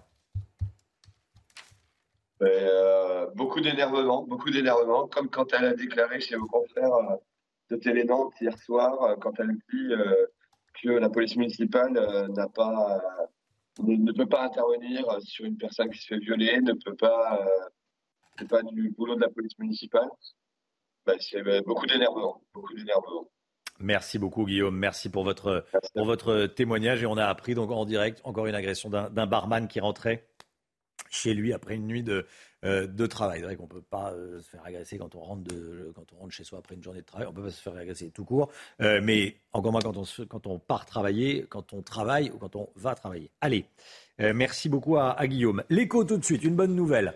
Eh, bonne nouvelle pour tous ceux qui veulent emprunter de l'argent pour acheter un bien immobilier, comme on dit dans les agences bancaires, en clair un appartement ou une maison. C'est tout de suite. Le taux d'usure a été réévalué, le et ça change tout. Hein. Ah oui, ça Romain, c'est une très bonne nouvelle, un véritable bol d'air hein, pour tous ceux qui ont un projet euh, immobilier. Le taux d'usure va augmenter à compter de ce samedi, le, 1er octobre. Il va repasser au-dessus des 3%. C'est presque un demi-point de plus que le, taux actuel. Vous le voyez, pour les prêts de moins de 20 ans, 3,03%. Pour ceux de plus de 20 ans, 3,05%. Alors pourquoi est-ce que c'est une bonne nouvelle? Eh bien tout simplement parce que ce taux, c'est le maximum auquel vous pouvez emprunter de l'argent à la banque. Une fois que vous avez euh, ajouté au taux de crédit, euh, eh bien l'assurance et tous les frais euh, bancaires.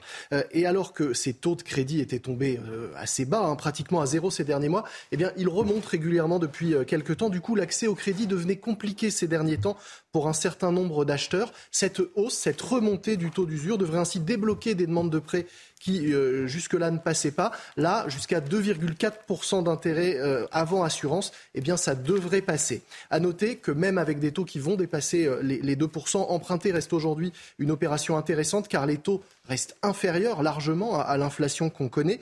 Mais ces taux, malgré tout, continuent de grimper. Ils sont en effet indexés sur le taux d'emprunt de l'État qui, comme je vous le disais il y, a, quelques jours, a littéralement bondi après euh, l'emprunt de 270 milliards de la France sur les marchés. Et ce taux a atteint 2,77%, ce qui préfigure donc une hausse encore des taux, euh, d'intérêt euh, qu'on va vous appliquer quand vous voulez emprunter pour vous loger. Le fameux taux d'usure dont on parle, il est réévalué tous les trois mois. On peut dès maintenant prendre le pari qu'il sera encore relevé euh, en janvier prochain. À ce moment-là, vous achèterez de l'argent plus cher. Votre crédit vous reviendra plus cher. Donc si, comme l'État, votre budget est à l'euro près, eh bien ne traînez pas trop si vous avez un projet immobilier.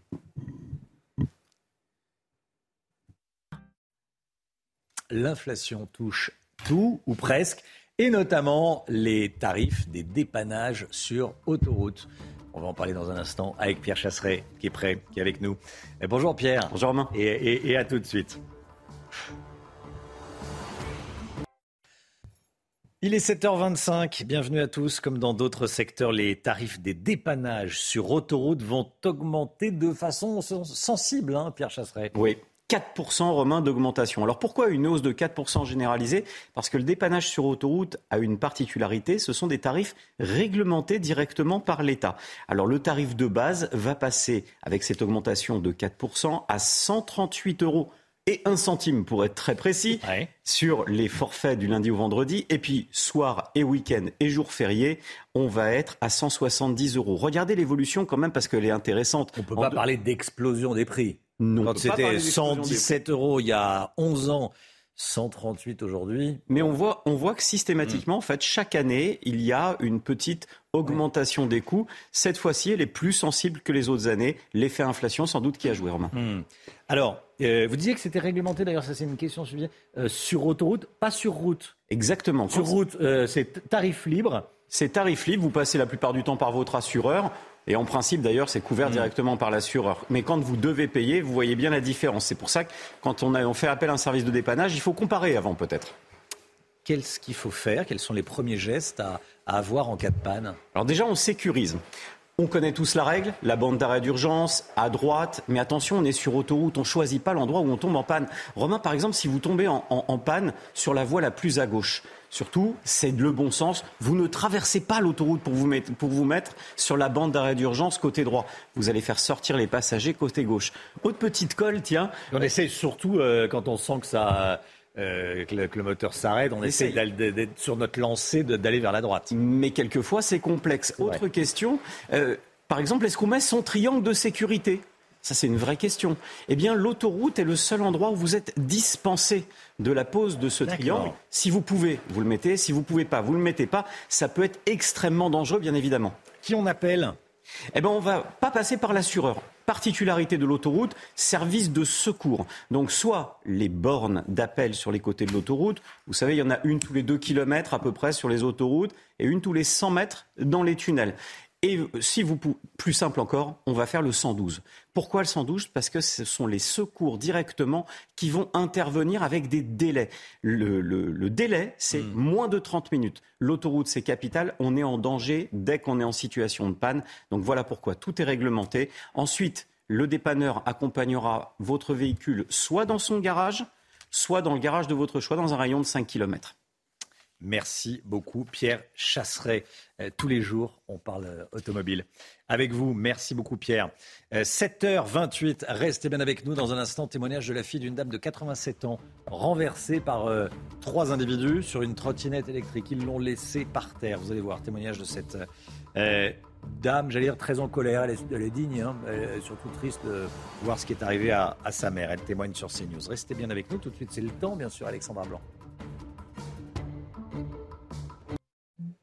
Des giboulées, des averses, de la fraîcheur, c'est le programme du jour, Alexandra Blanc. Hein. oui, en effet, un temps automnal, tout simplement. Romain, avec tout un défilé de perturbations cette semaine et un temps bien nuageux également euh, du côté de Limoges. Ça a été le cas hier, ce sera le cas également aujourd'hui. Et toujours ce département des Pyrénées-Atlantiques qui reste placé sous surveillance avec de fortes pluies attendues. Une nouvelle fois aujourd'hui, on attend parfois l'équivalent de trois semaines à un mois de pluie en seulement 24 heures dans le sud-ouest. Alors au programme, forte pluie dans le sud-ouest, de la pluie également entre le sud-ouest et les régions ou encore en remontant euh, vers le nord-est avec toujours un petit peu de neige en montagne au-delà de 2000 mètres d'altitude. Toujours du grand beau temps autour du golfe du Lion. Et puis dans l'après-midi, c'est l'amélioration, excepté sur le Pays Basque ou encore en allant vers les Pyrénées-Orientales où là, vous allez avoir une nouvelle fois de fortes pluies, quelques orages, quelques orages également euh, prévus entre les Pays de la Loire et la Normandie avec donc le risque de giboulet.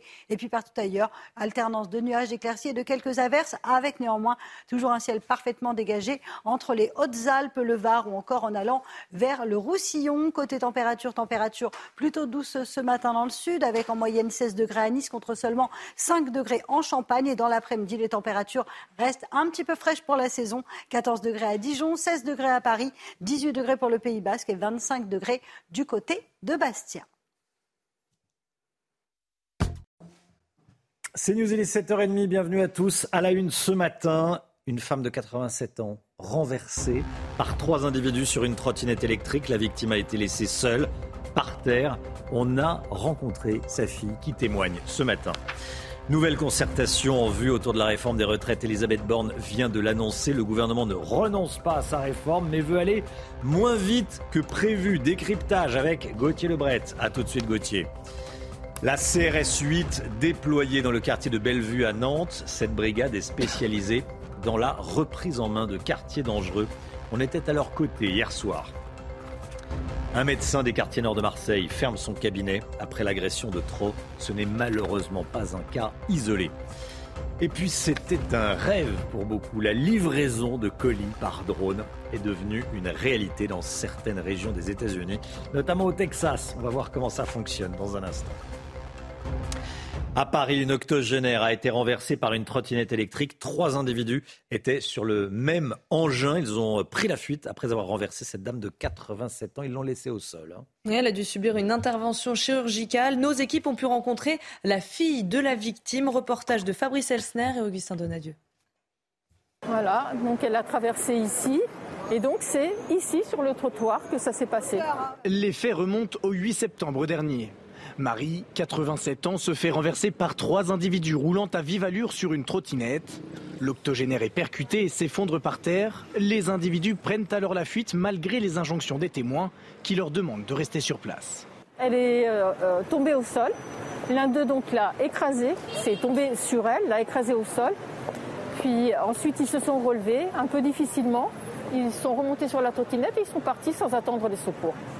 Le pronostic vital de Marie est alors engagé. La retraitée souffre d'un poignet cassé et d'une artère sectionnée au niveau de la cuisse. Il a fallu faire une intervention chirurgicale, donc avec les risques opératoires que ça comporte. Il a fallu traiter une infection. Enfin voilà. Donc euh, c'est l'enchaînement de toutes ces complications qui sont liées quand même à l'accident au départ et qui, compte tenu de son âge, la mettent à chaque fois en danger.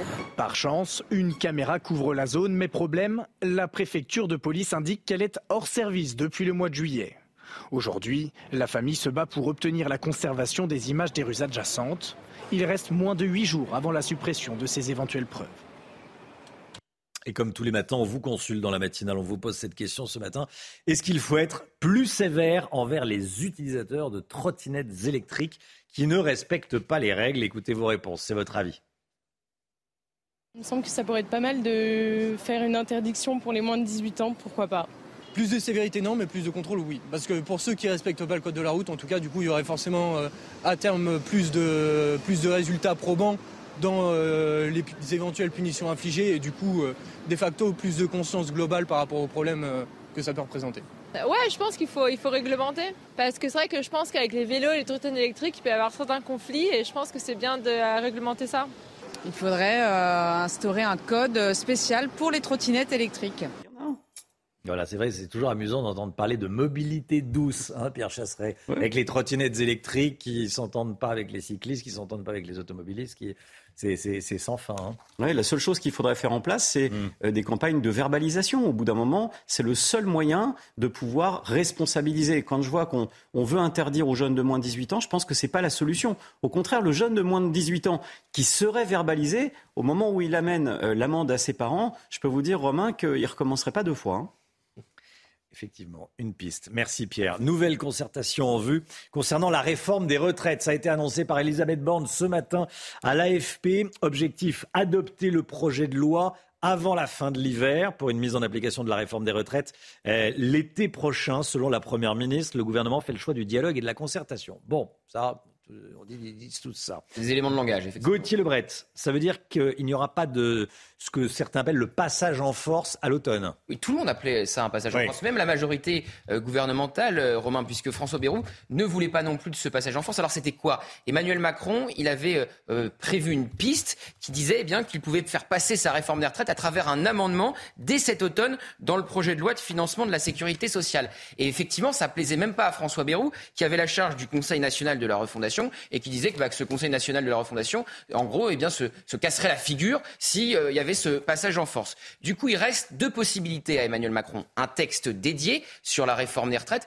ou bien un amendement, mais à l'hiver, a dit euh, Elisabeth Borne. Ça nous renvoie donc possiblement à fin mars. Donc on voit qu'il y a du temps pour la concertation. Alors effectivement, c'est des éléments de langage, puisque en plus aujourd'hui, euh, il y a la pression qui va être mise par euh, les syndicats dans la rue. On attend 200 rassemblements à travers le pays, entre 3 000 et 6 000 personnes dans les rues aujourd'hui à Paris. Et puis Emmanuel Macron, il a été très clair hier devant les cadres de sa majorité à l'Élysée. Il a dit s'il y a une motion de censure qui est déposée par, par les oppositions, qui se mettent d'accord et qu'il la vote puisqu'il aura été contraint d'avoir recours au 49-3 puisqu'il n'a pas de majorité absolue, vous le savez, à l'Assemblée nationale, bah, qu'est-ce qu'il fera Emmanuel Macron? Il, prendra, il fera le choix de dissoudre l'Assemblée nationale et tout le monde devra repartir en campagne, y compris donc eh bien, les députés de la majorité.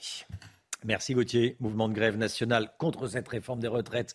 Euh, aujourd'hui, grève dans les transports. On va regarder les, perturbations ensemble sur la ligne B du RER. Trois trains sur quatre vont circuler en moyenne, un train sur deux au, nord, 9 trains euh, sur 9 euh, tramways pardon sur 10 euh, en moyenne, trafic quasi normal pour le métro Chana. Hein. Oui, des perturbations également sur des lignes de la SNCF, 3 trains sur 4 pour le RERC, un train sur 2 pour le RERD. Les lignes de Transilien N, R, J et H seront également impactées. Et puis une forte mobilisation dans les écoles primaires est également à prévoir. Près de 20% des établissements seront en grève. Comment régler les problèmes d'insécurité à Nantes? Les faits de violence se multiplient ces derniers mois. On apprenait en direct, là tout à l'heure à 7h15, on était avec un, un Nantais d'une association euh, de, défense des, Nantais, un barman qui rentrait de, chez lui, euh, qui rentrait euh, de son, de son bar, hein, qui rentrait chez lui après une nuit de travail, a été agressé. Ça s'est passé cette nuit. Gérald Darmanin a envoyé à Nantes l'unité CRS 8 dans le quartier de Bellevue qui est un des quartiers sensibles, difficiles, dangereux de, la ville de Nantes. Et cette brigade de 200 policiers spécialisée dans les violences urbaines, Michael Chailloux a pu les suivre hier soir. Allez, c'est parti. C'est la technique de la NAS. En quelques secondes, la place Manès France, au cœur du quartier Bellevue de Nantes, est cernée et quasiment tous les individus sont contrôlés. 80 fonctionnaires de la CRS 8 sont présents pour aller au plus vite au contact. Alors l'objectif, c'est qu'on puisse rapidement euh, mettre en place des appuis de manière à ce que l'ensemble des personnels investiguent le quartier, arrivent directement sur les points de contrôle et éventuellement les points de deal, ce qui était le cas là actuellement. La deuxième étape est programmée sur un lieu de trafic où il y a deux jours, un policier a été renversé par un individu à scooter. Très mobile, les CRS s'engouffrent dans les étages et visitent les caves. En centre-ville de Nantes, en fin de soirée, la présence de ces fonctionnaires spécialistes des quartiers sensibles rassure les commerçants.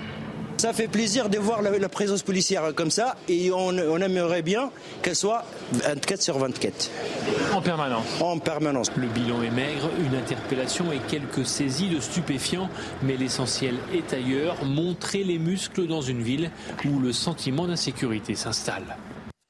Jean-Marc Morandini sera en direct de Nantes ce matin, 10h30, Morandini Live, en direct de Nantes, 10h30, sur, euh, sur CNews. Les agressions contre les médecins en hausse. Un médecin, tiens, à, Marseille, a décidé de fermer son cabinet. Il euh, consultait dans les quartiers nord de Marseille. Il a été agressé par euh, deux patients qui ne voulaient pas patienter, justement, qui ne voulaient pas faire la queue. il voulait passer devant tout le monde. Cette agression a été celle de trop. Il va fermé, Chana. Hein. Et sur l'année 2021, le taux d'attaque verbale qui représente 70% des incidents rapportés est au plus haut depuis 10 ans. Le détail avec Quentin Gribel. C'est l'agression de trop pour ce médecin marseillais. Après 15 ans de consultation dans son cabinet des quartiers nord, Saïd Huichou va mettre la clé sous la porte. Une décision radicale après une nouvelle agression verbale subie lundi. Un patient a tambouriné sur la porte. Il voulait que je le voie de suite. J'ai refusé. Son ami est venu m'insulter, il voulait me frapper. Des patients en salle d'attente se sont interposés. Ça a été tellement violent que je n'ai pas continué ma journée de travail. Les violences verbales envers les professionnels de santé sont au plus haut depuis 10 ans d'après l'Observatoire de la sécurité des médecins. Les incidents de tout genre augmentent également, 955 en 2020 contre 1009 l'année dernière, une hausse de 5,6%. 2021 est ainsi la quatrième année la plus violente pour les médecins depuis 2003. Quand vous allez dans des quartiers, que vous avez votre voiture abîmée, que vous faites agresser physiquement, les, médecins qui y vont n'y vont plus. De temps en temps, on prend même des vigiles. Euh, il y a les cabinets de groupe, notamment. Qui, euh, voilà. Mais si vous avez, euh, lorsque vous êtes tout seul le soir, à 7 ou 8 heures du soir, vous pouvez être agressé sans problème. Le médecin agressé à Marseille va lui changer de local. À partir de novembre, il rejoindra un cabinet collectif avec un service de sécurité. question Twitter. Question que je vous pose ce matin sur le compte Twitter de CNews.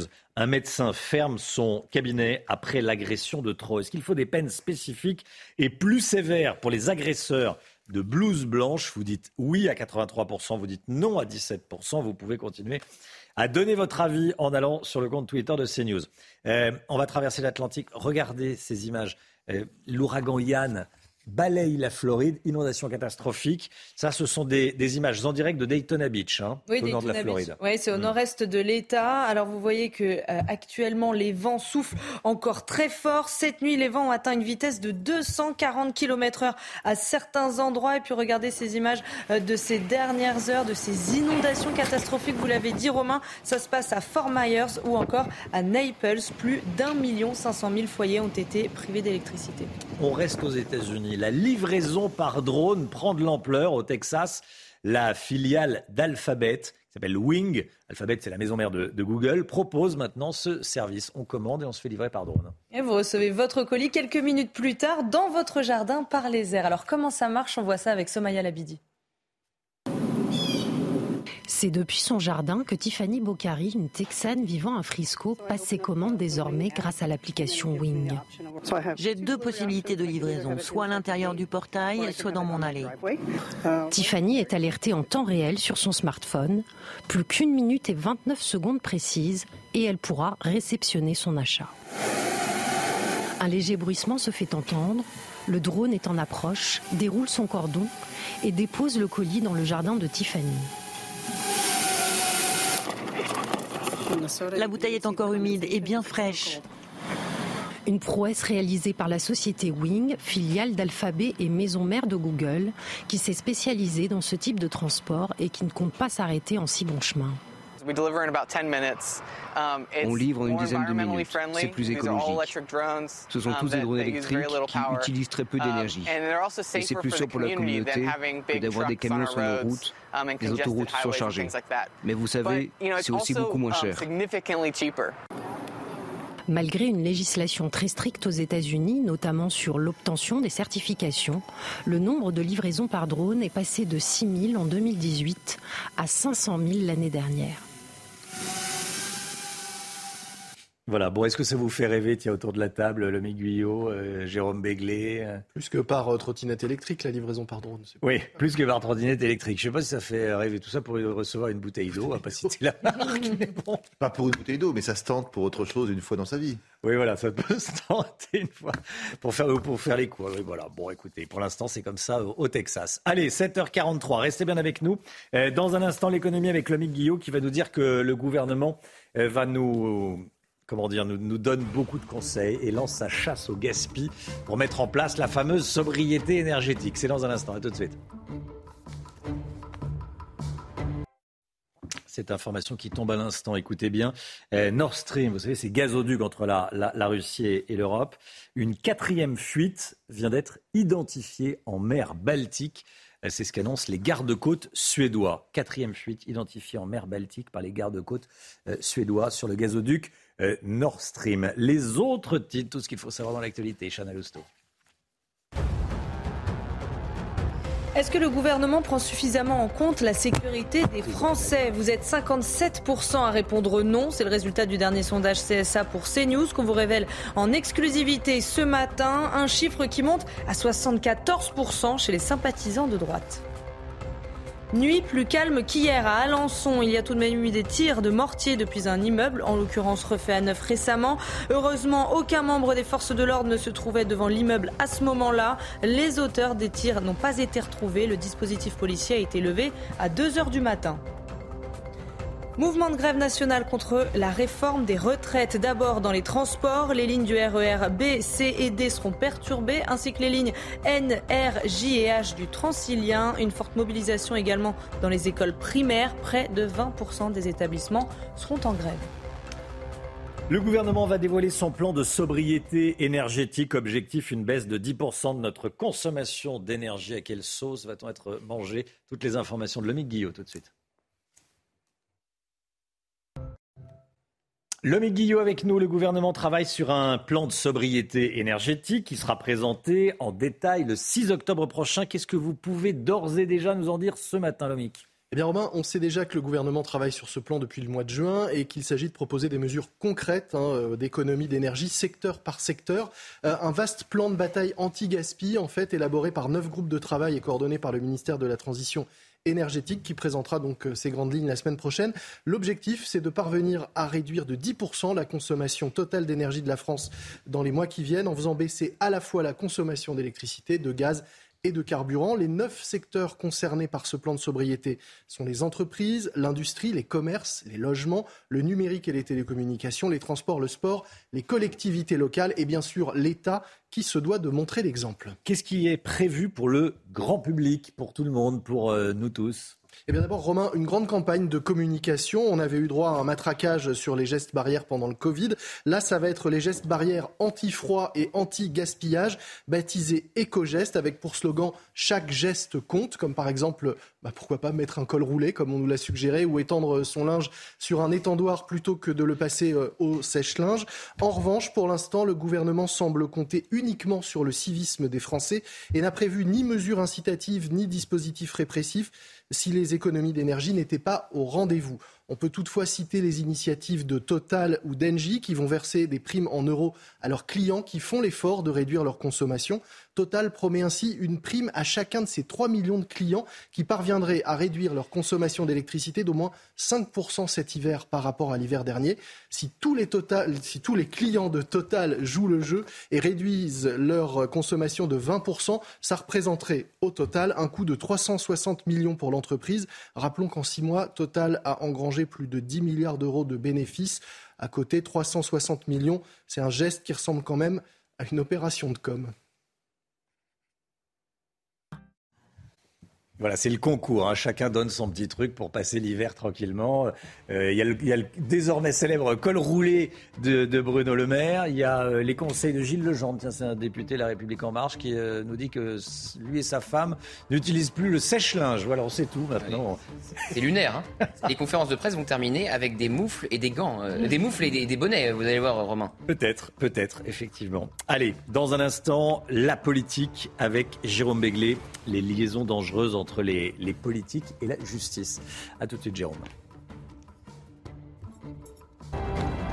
Rendez-vous avec Sonia Mabrouk dans Midi News du lundi au jeudi de midi à 14h. C'est News 7h54, la politique avec vous, Jérôme Béglé. Bonjour Jérôme. Bonjour Romain. Directeur général de la rédaction du Journal du Dimanche. Adrien Quatennens, Julien Bayou, Valérie Pécresse. La justice ne cesse de s'intéresser aux hommes et aux femmes politiques. À bon ou à mauvais escient, Jérôme? Ben Romain, au nom d'une pureté inatteignable, la Révolution a tué ses promoteurs et ses enfants. Danton, Robespierre, Saint-Just, Fouquet-Tinville ont été guillotinés. On assiste depuis plusieurs semaines au même mouvement.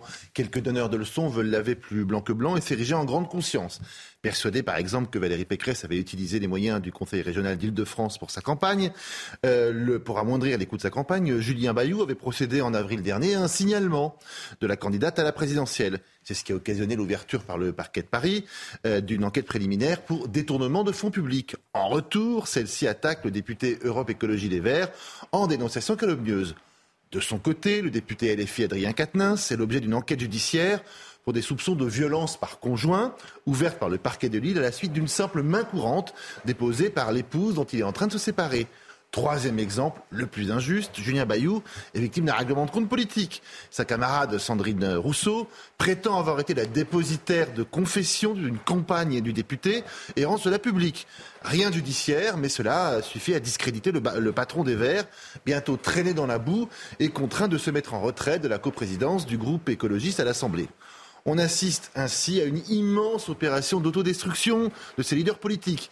Ils mélangent la morale, leur appétit de victoire, leur envie de séduire, l'ambition, et s'engagent finalement sur la voie de l'effacement et du déshonneur. Est-ce que ça veut dire, Jérôme, que vous leur reprochez de faire trop souvent appel à la justice? Ben c'est un peu ça, Romain. Quel besoin avait Julien Bayou de dénoncer à la justice l'éventuelle utilisation par Valérie Pécresse des moyens de la région Île-de-France.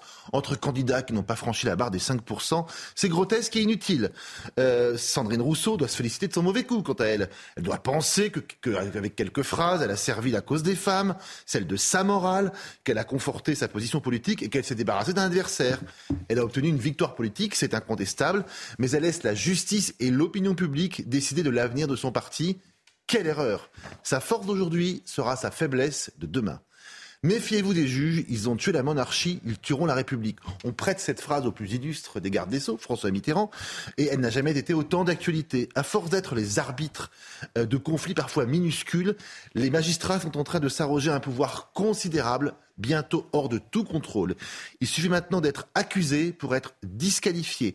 Et plutôt que d'utiliser cette arme avec parcimonie et retenue, les leaders politiques euh, ouvrent toutes grandes les vannes. C'est irresponsable, infantile et pour tout dire antidémocratique. Mais qu'importe, ils vont dans le mur et semblent satisfaits de leur sort. Halte au feu, épargnez-nous, épargnez-vous ce spectacle de votre agonie morale et politique. Les oiseaux se cachent pour mourir. Les leaders politiques, soi-disant modernes, font appel aux magistrats et aux médias pour s'entretuer. C'est navrant et dangereux. Jérôme Béglé, merci beaucoup Jérôme. Faut-il se méfier des juges? Vous avez cité euh, cette phrase de Mitterrand, méfiez-vous des juges, ils ont tué la monarchie, ils tueront la, République. On va y réfléchir dans la journée. Merci Jérôme Béglé. 7h58, 8h15, Laurence Ferrari va recevoir le ministre de la fonction publique, Stanislas Guérini. Tout de suite, c'est l'instant musique. On va euh, écouter Gangsta's Paradise, chanté par le rappeur Coolio. Euh, Coolio qui est décédé, on l'a appris. Euh, il est décédé à l'âge de 59 ans à Los Angeles.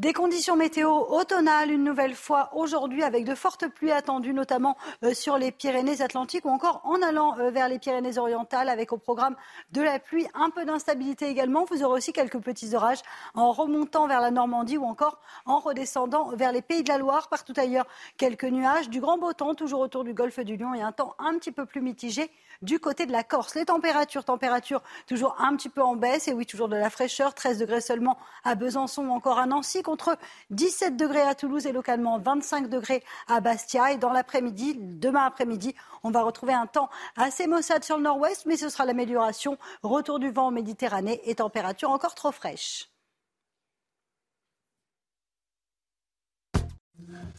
C'est News, il est 8h. Merci d'être avec nous à la une ce matin. Ce qui se passe en Floride, l'ouragan Yann a fait des dégâts en Floride, des zones totalement inondées. Plus d'un million cinq cent mille foyers sans électricité. On vous montre toutes les images. Un témoignage choc ce matin dans la matinale, celui d'une mère et de sa fille agressées chez elle à Villetaneuse.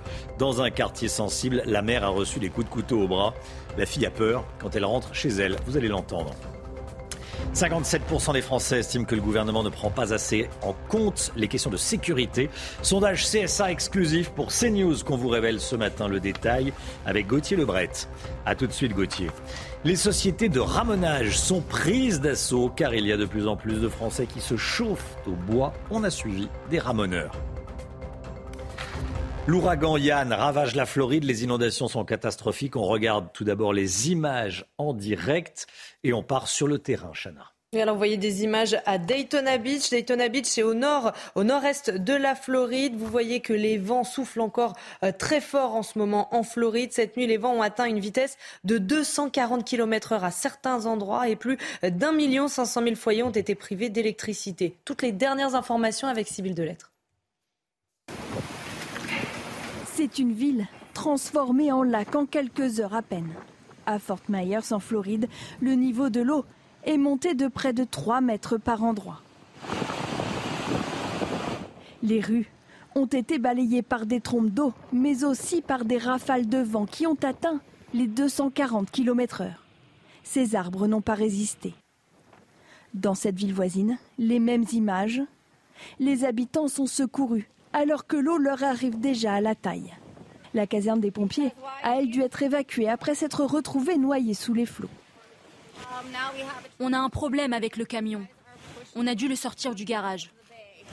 Depuis hier, près de 2 millions de foyers sont plongés dans le noir. L'ouragan Yann serait l'un des cinq ouragans les plus forts ayant jamais frappé la Floride, selon le gouverneur Ron DeSantis. Yann poursuit maintenant sa route dans les terres. S'il devrait s'affaiblir, les Carolines du Nord et du Sud, ainsi que la Géorgie, sont déjà en état d'alerte pour les prochains jours. Cette information tombe il y a quelques instants euh, concernant les, sabotages de, gazoducs. Une quatrième fuite a été identifiée, Chana. Hein. Oui, une nouvelle fuite identifiée en mer Baltique. Donc, on vient de l'apprendre. Cette nouvelle fuite se trouve euh, proche d'une autre côté euh, suédois. Et là, vous voyez, voilà les images qu'on vous montrait il y a deux jours des, bouillonnements après ces fuites.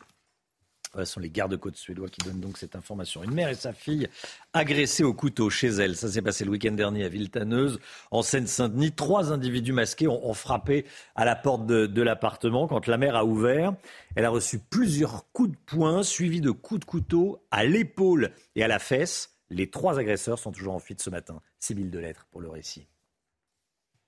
Les faits se sont produits dans une cité de Villetaneuse samedi soir, vers 21h. Pensons ouvrir à un livreur. Une mère de famille se retrouve nez à nez avec trois individus au visage dissimulé qui, après avoir forcé la porte de son appartement, la roue de coups. Quand j'ai ouvert la porte, j'étais aspergée de la, la vente jeune à quelqu'un qui m'a donné un coup de poing.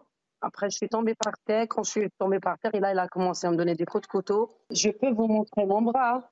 Sa fille de 14 ans tente de la défendre et est à son tour frappée et poignardée. Si aucune piste n'est écartée pour l'instant, cette agression pourrait être liée à la présence de dealers dans le quartier qui contrôlent les accès à la cité. Ah, on a peur quand on passe, passe devant eux, on a le cœur qui à 100 000 à l'heure, on, on en tremble. J'ai le brevet, je vais pas rater mon année, mais j'y vais avec à contre-cœur. carrément, à la dernière heure de cours, j'ai envie qu'il y ait une autre heure de cours, juste pour pas rentrer témoin. Suite à ces événements, le maire de la ville a réagi dans un communiqué. Ces comportements inacceptables n'ont pas leur place au sein de notre ville. Une enquête a été ouverte pour violence volontaire en réunion avec armes et la police a décidé de renforcer ses patrouilles dans le quartier. Est-ce que le gouvernement prend suffisamment en compte la sécurité des Français, les problèmes de sécurité? Vous êtes 57%, près des deux tiers, 57%, à répondre non. C'est le résultat de notre sondage CSA pour CNews qu'on vous révèle euh, ce matin. Gauthier Lebret, la, sécurité, c'est vraiment le talon d'Achille d'Emmanuel Macron, hein, le sujet qui fâche. Hein. Ah oui, c'est tout à fait ce que disent les, membres de l'opposition. Euh, Romain, alors effectivement, 57% des Français pensent que le gouvernement ne prend pas suffisamment, vous le voyez, en compte les questions euh, sécuritaires.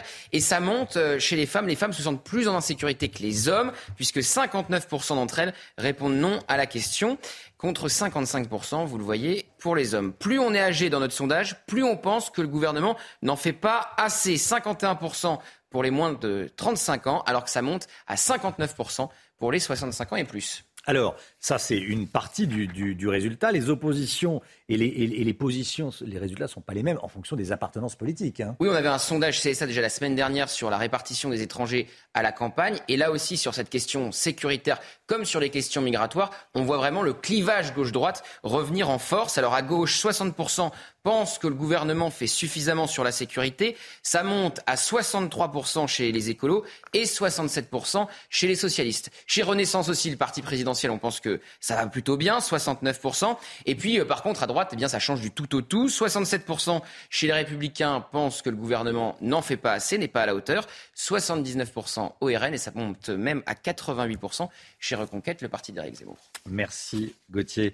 Les ravages des films pornographiques sur les mineurs dans un rapport choc des sénatrices tirent la sonnette d'alarme. Regardez euh, ces chiffres. Deux tiers des enfants de moins de 15 ans et un tiers des moins de 12 ans ont déjà regardé un film pornographique. Hein. Et ce n'est pas sans conséquence. Chute des notes, repli sur soi, sommeil altéré ou encore trouble de la sexualité. Les dégâts sur la santé mentale des enfants et des adolescents peuvent être dramatiques. C'est l'information politique de la matinée, bien sûr. Euh, le gouvernement va ouvrir un nouveau cycle de concertation autour de la réforme des retraites dans la perspective d'adopter un projet de loi de réforme des retraites avant la fin de l'hiver. C'est ce qu'a déclaré ce matin Elisabeth Borne, après la réunion d'hier soir à, l'Elysée autour de la majorité et avant les manifestations euh, d'aujourd'hui. Et les grèves d'aujourd'hui ont fait le choix du dialogue et de la concertation, dit la Première ministre, avec les partenaires sociaux, avec les partis euh, politiques avant cette journée euh, donc de, grève et de, manifestation. Elle veut euh, une entrée en vigueur de la réforme à l'été 2023. C'est ce qu'avait déjà dit le, président de la République.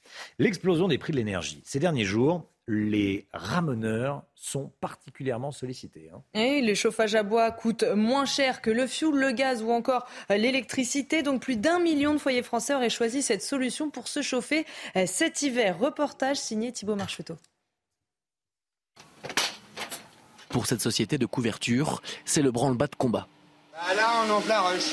Là, euh, l'hiver arrive et il faut chauffer les maisons. Donc oui, on, Avant l'hiver, la demande des ramonages pour tous les types de cheminées explose et les professionnels doivent y répondre. Le mois prochain, on entame euh, une période d'un peu plus de 1000 clients sur trois mois. Avec la croissance des prix de l'énergie, beaucoup de particuliers choisissent de rallumer leur cheminée à bois. On l'entend de plus en plus. Oui, avant, il y avait juste euh, ou juste le feu électrique ou juste la cheminée.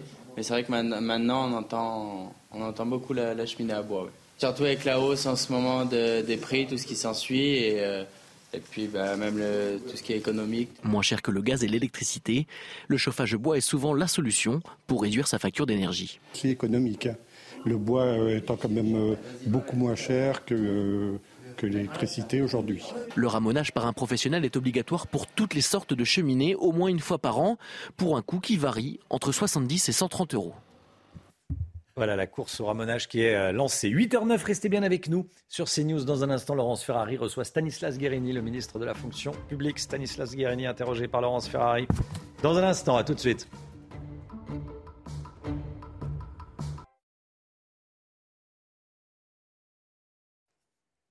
C'est News, il est 8h15, bienvenue à tous. Merci d'être avec nous. Dans un instant, Laurence Ferrari, vous recevrez Stanislas Guérini, le ministre de la fonction publique. Mais tout de suite, c'est le point info, tout ce qu'il faut savoir dans l'actualité. Avec vous, Chana Lousteau. Nouvelle concertation en vue concernant la réforme des retraites. C'est ce qu'a déclaré Elisabeth Borne ce matin. Objectif, adopter le projet de loi avant la fin de l'hiver pour une mise en application l'été prochain. Selon la Première ministre, le gouvernement fait le choix du dialogue et de la concertation, ce qui éloigne le scénario d'un passage en force dès cet automne. Ces chiffres inquiétants sur la délinquance des mineurs. 46% des mises en cause pour violences sexuelles sur mineurs sont mineurs eux-mêmes. 40% pour vol violent et 30% pour coups et blessures volontaires sur moins de 15 ans. Et pourtant, les mineurs ne représentent que 21% de la population. Le chaos est inacceptable. Ce sont les mots du président iranien prononcés hier soir. Président iranien qui a une nouvelle fois condamné ce qu'il appelle les émeutiers. Les manifestations contre le port du voile islamique se poursuivent en Iran. L'agence de presse Farce décompte 60 euh, personnes tuées et plus de 1200 arrestations. Laurence, Stanislas Guérini est votre invité ce matin. Bonjour Monsieur le Ministre. Bonjour. Bienvenue dans la matinale de CNews. On va parler de vos dossiers évidemment qui concernent la fonction publique et la transformation. Mais d'abord cette réforme des retraites, dîner à l'Elysée hier soir autour d'Emmanuel Macron où la décision très surprenante d'attendre a été prise une fois de plus. Alors attendre la fin de l'hiver, dit la Première ministre, c'est le 21 mars. Donc on va attendre jusqu'au 21 mars, la fin de l'hiver? D'abord, je ne crois pas que ce soit une décision surprenante de concerter, de dialoguer. Ah non euh, d'essayer de trouver euh, du consensus. Mais je pense que ça correspond aussi euh, à ce quinquennat, à ce qu'il faut faire, tout en étant transparent sur la volonté d'avancer. ce qui est très clair, c'est que cette réforme des retraites, il faut la faire. Il faut la faire rapidement. le président de la République avait indiqué que la réforme des retraites doit s'appliquer en juillet 2023. C'est ça euh, l'objectif. Donc ça veut dire que notre pays en a besoin. En vigueur à l'été 2023, mais est-ce que ça veut dire que la concertation va durer jusqu'à fin mars? C'est ma question. C'était ma Non, la concertation, elle doit se dérouler euh, jusqu'à Noël. Euh, c'est ce dont Olivier Dussopt, qui est le ministre en charge des retraites et du travail, a la charge. Donc il va mener cette concertation dans les semaines qui viennent. L'objectif, c'est de bâtir un projet de loi. Ce projet de loi il puisse être discuté et adopté le plus rapidement possible. Donc, avec des objectifs clairs. vous dites le plus rapidement bah, possible. le plus rapidement possible, ça veut dire simplement adopter un projet de loi, certainement au début de l'année prochaine. Mhm. Euh, c'est l'objectif. Ça donne du temps pour pouvoir discuter. Mais vous l'avez rappelé vous-même, c'est vrai qu'il y a eu beaucoup de concertations. Mhm. Ça fait des années qu'on discute de la réforme des retraites. Puis il y a eu une élection présidentielle qui a permis de mettre un programme sur la table, qui était un programme parfétement clair, qui était plutôt un programme courageux d'ailleurs, il faut le dire, euh, parce que c'est pas, le plus facile. C'est 65 ans, mais Laurence 64 ans. Expliquez-nous parce qu'on a bah, un peu Le président de la République, il avait été très clair pendant l'élection présidentielle. Non. C'est pas le plus facile pour gagner des voix de dire qu'on souhaite progressivement, 65 progressivement, j'y arrive, mais progressivement allonger euh, l'âge de départ à la retraite jusqu'à 65 ans. Ça, c'est le projet présidentiel. Pas dès demain, en un seul coup, là, maintenant, tout de suite. Le faire il avait été précis puisqu'il avait dit 4 mois par année. Quand vous prenez 4 mois par année, mhm. ça veut dire que 65 ans, c'est 2031. Vous voyez, donc euh, c'est progressif, c'est clair. Il y a cette dimension-là paramétrique, qui est une dimension financière, il faut être très clair avec ça. Mais il y a beaucoup d'éléments de justice, d'avoir un niveau minimum de retraite pour ceux qui ont travaillé toute leur vie à 1100 euros. Ça, c'est un programme qui n'est effectivement pas consensuel, puisque d'autres programmes, c'était la baisse des pensions de retraite. Nous, ça n'est pas le cas. Et beaucoup de sujets à discuter, Laurence Ferrari. Beaucoup de sujets à discuter. Que les Français la pénibilité, pas, les carrières hachées. Ce que les Français ne comprennent pas, Monsieur le ministre, c'est que vous allez prendre encore un peu de temps. Allez, va, pour deux ou trois mois de plus. Euh, les oppositions ne voteront pas le texte, vous le savez pertinemment. Donc au Parlement, vous allez être obligé d'utiliser le 49.3. Qu'est-ce que ça change d'attendre trois mois de plus? Les syndicats sont arc-boutés, euh, la plupart, sur cette réforme. Moi, je ne parle jamais du principe qu'on ne peut pas convaincre. Euh, vous, m'auriez posé, la gauche, Laurence Ferrari, soyons honnêtes ce matin. Euh, le choix aurait été fait, coûte que coûte, de ne pas mener de concertation, de passer euh, par un amendement extrêmement rapidement, etc. Vous m'auriez interrogé ce matin en disant pourquoi est-ce que vous faites un passage en force? Vous, vous pas favorable. vous ne voulez pas convaincre, etc. Moi, je suis ministre du gouvernement. je suis favorable, mais mille fois favorable, à faire cette réforme des retraites. Ensuite, il y avait une question de méthode. Et moi, je suivrai et j'appliquerai la méthode qui est choisie. Je crois, vous savez, dans la vie politique, c'est très important. C'est aussi la bonne exécution des mmh. décisions politiques qui sont prises. Donc moi, je pense que c'est une bonne chose, effectivement, que se laisser, non pas des années, mais euh, des semaines de concertation. On a l'impression que c'est pour mieux sauter, mais bon. De construire un projet de loi. De construire un projet de loi. Oui, j'insistais une seconde là-dessus, sur le fait qu'il y a beaucoup de choses à discuter.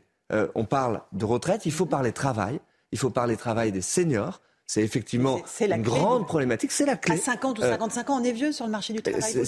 C'est trop souvent le cas. Ça veut dire qu'il faut changer les mentalités. Il faut aussi que le patronat prenne ses responsabilités pour travailler sur ses deuxième, troisième parties de carrière. Ça veut dire qu'il y a des choses à faire sur le cumul emploi-retraite. Ça fait partie du programme présidentiel aussi. Et donc ces sujets-là, moi je me félicite qu'on puisse pouvoir les aborder parce que ça permettra, je l'espère sereinement, mais efficacement, de construire un projet de loi, de voter un projet de loi et de l'appliquer euh, dès l'été 2023. Le, président aussi euh, a, prévenu que la réforme passera euh, de toute façon. Il a même évoqué, soi-disant, vous allez me le confirmer, la dissolution de l'Assemblée nationale. moi je, vous me le confirmez D'abord, ce n'est pas une phrase que j'ai entendue, je n'étais pas au dîner. Je sais que vous n'étiez pas au dîner, mais bon, vous pas l'habitude. J'ai pas l'habitude, c'est pas faux, mais de commenter des propos qui ne sont pas des propos officiels.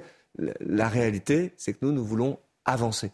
Ça, c'est extrêmement clair. Nous n'avons pas été élus, le président de la République n'a pas été élu euh, pour temporiser, pour un quinquennat d'inaction. Il a été élu pour agir.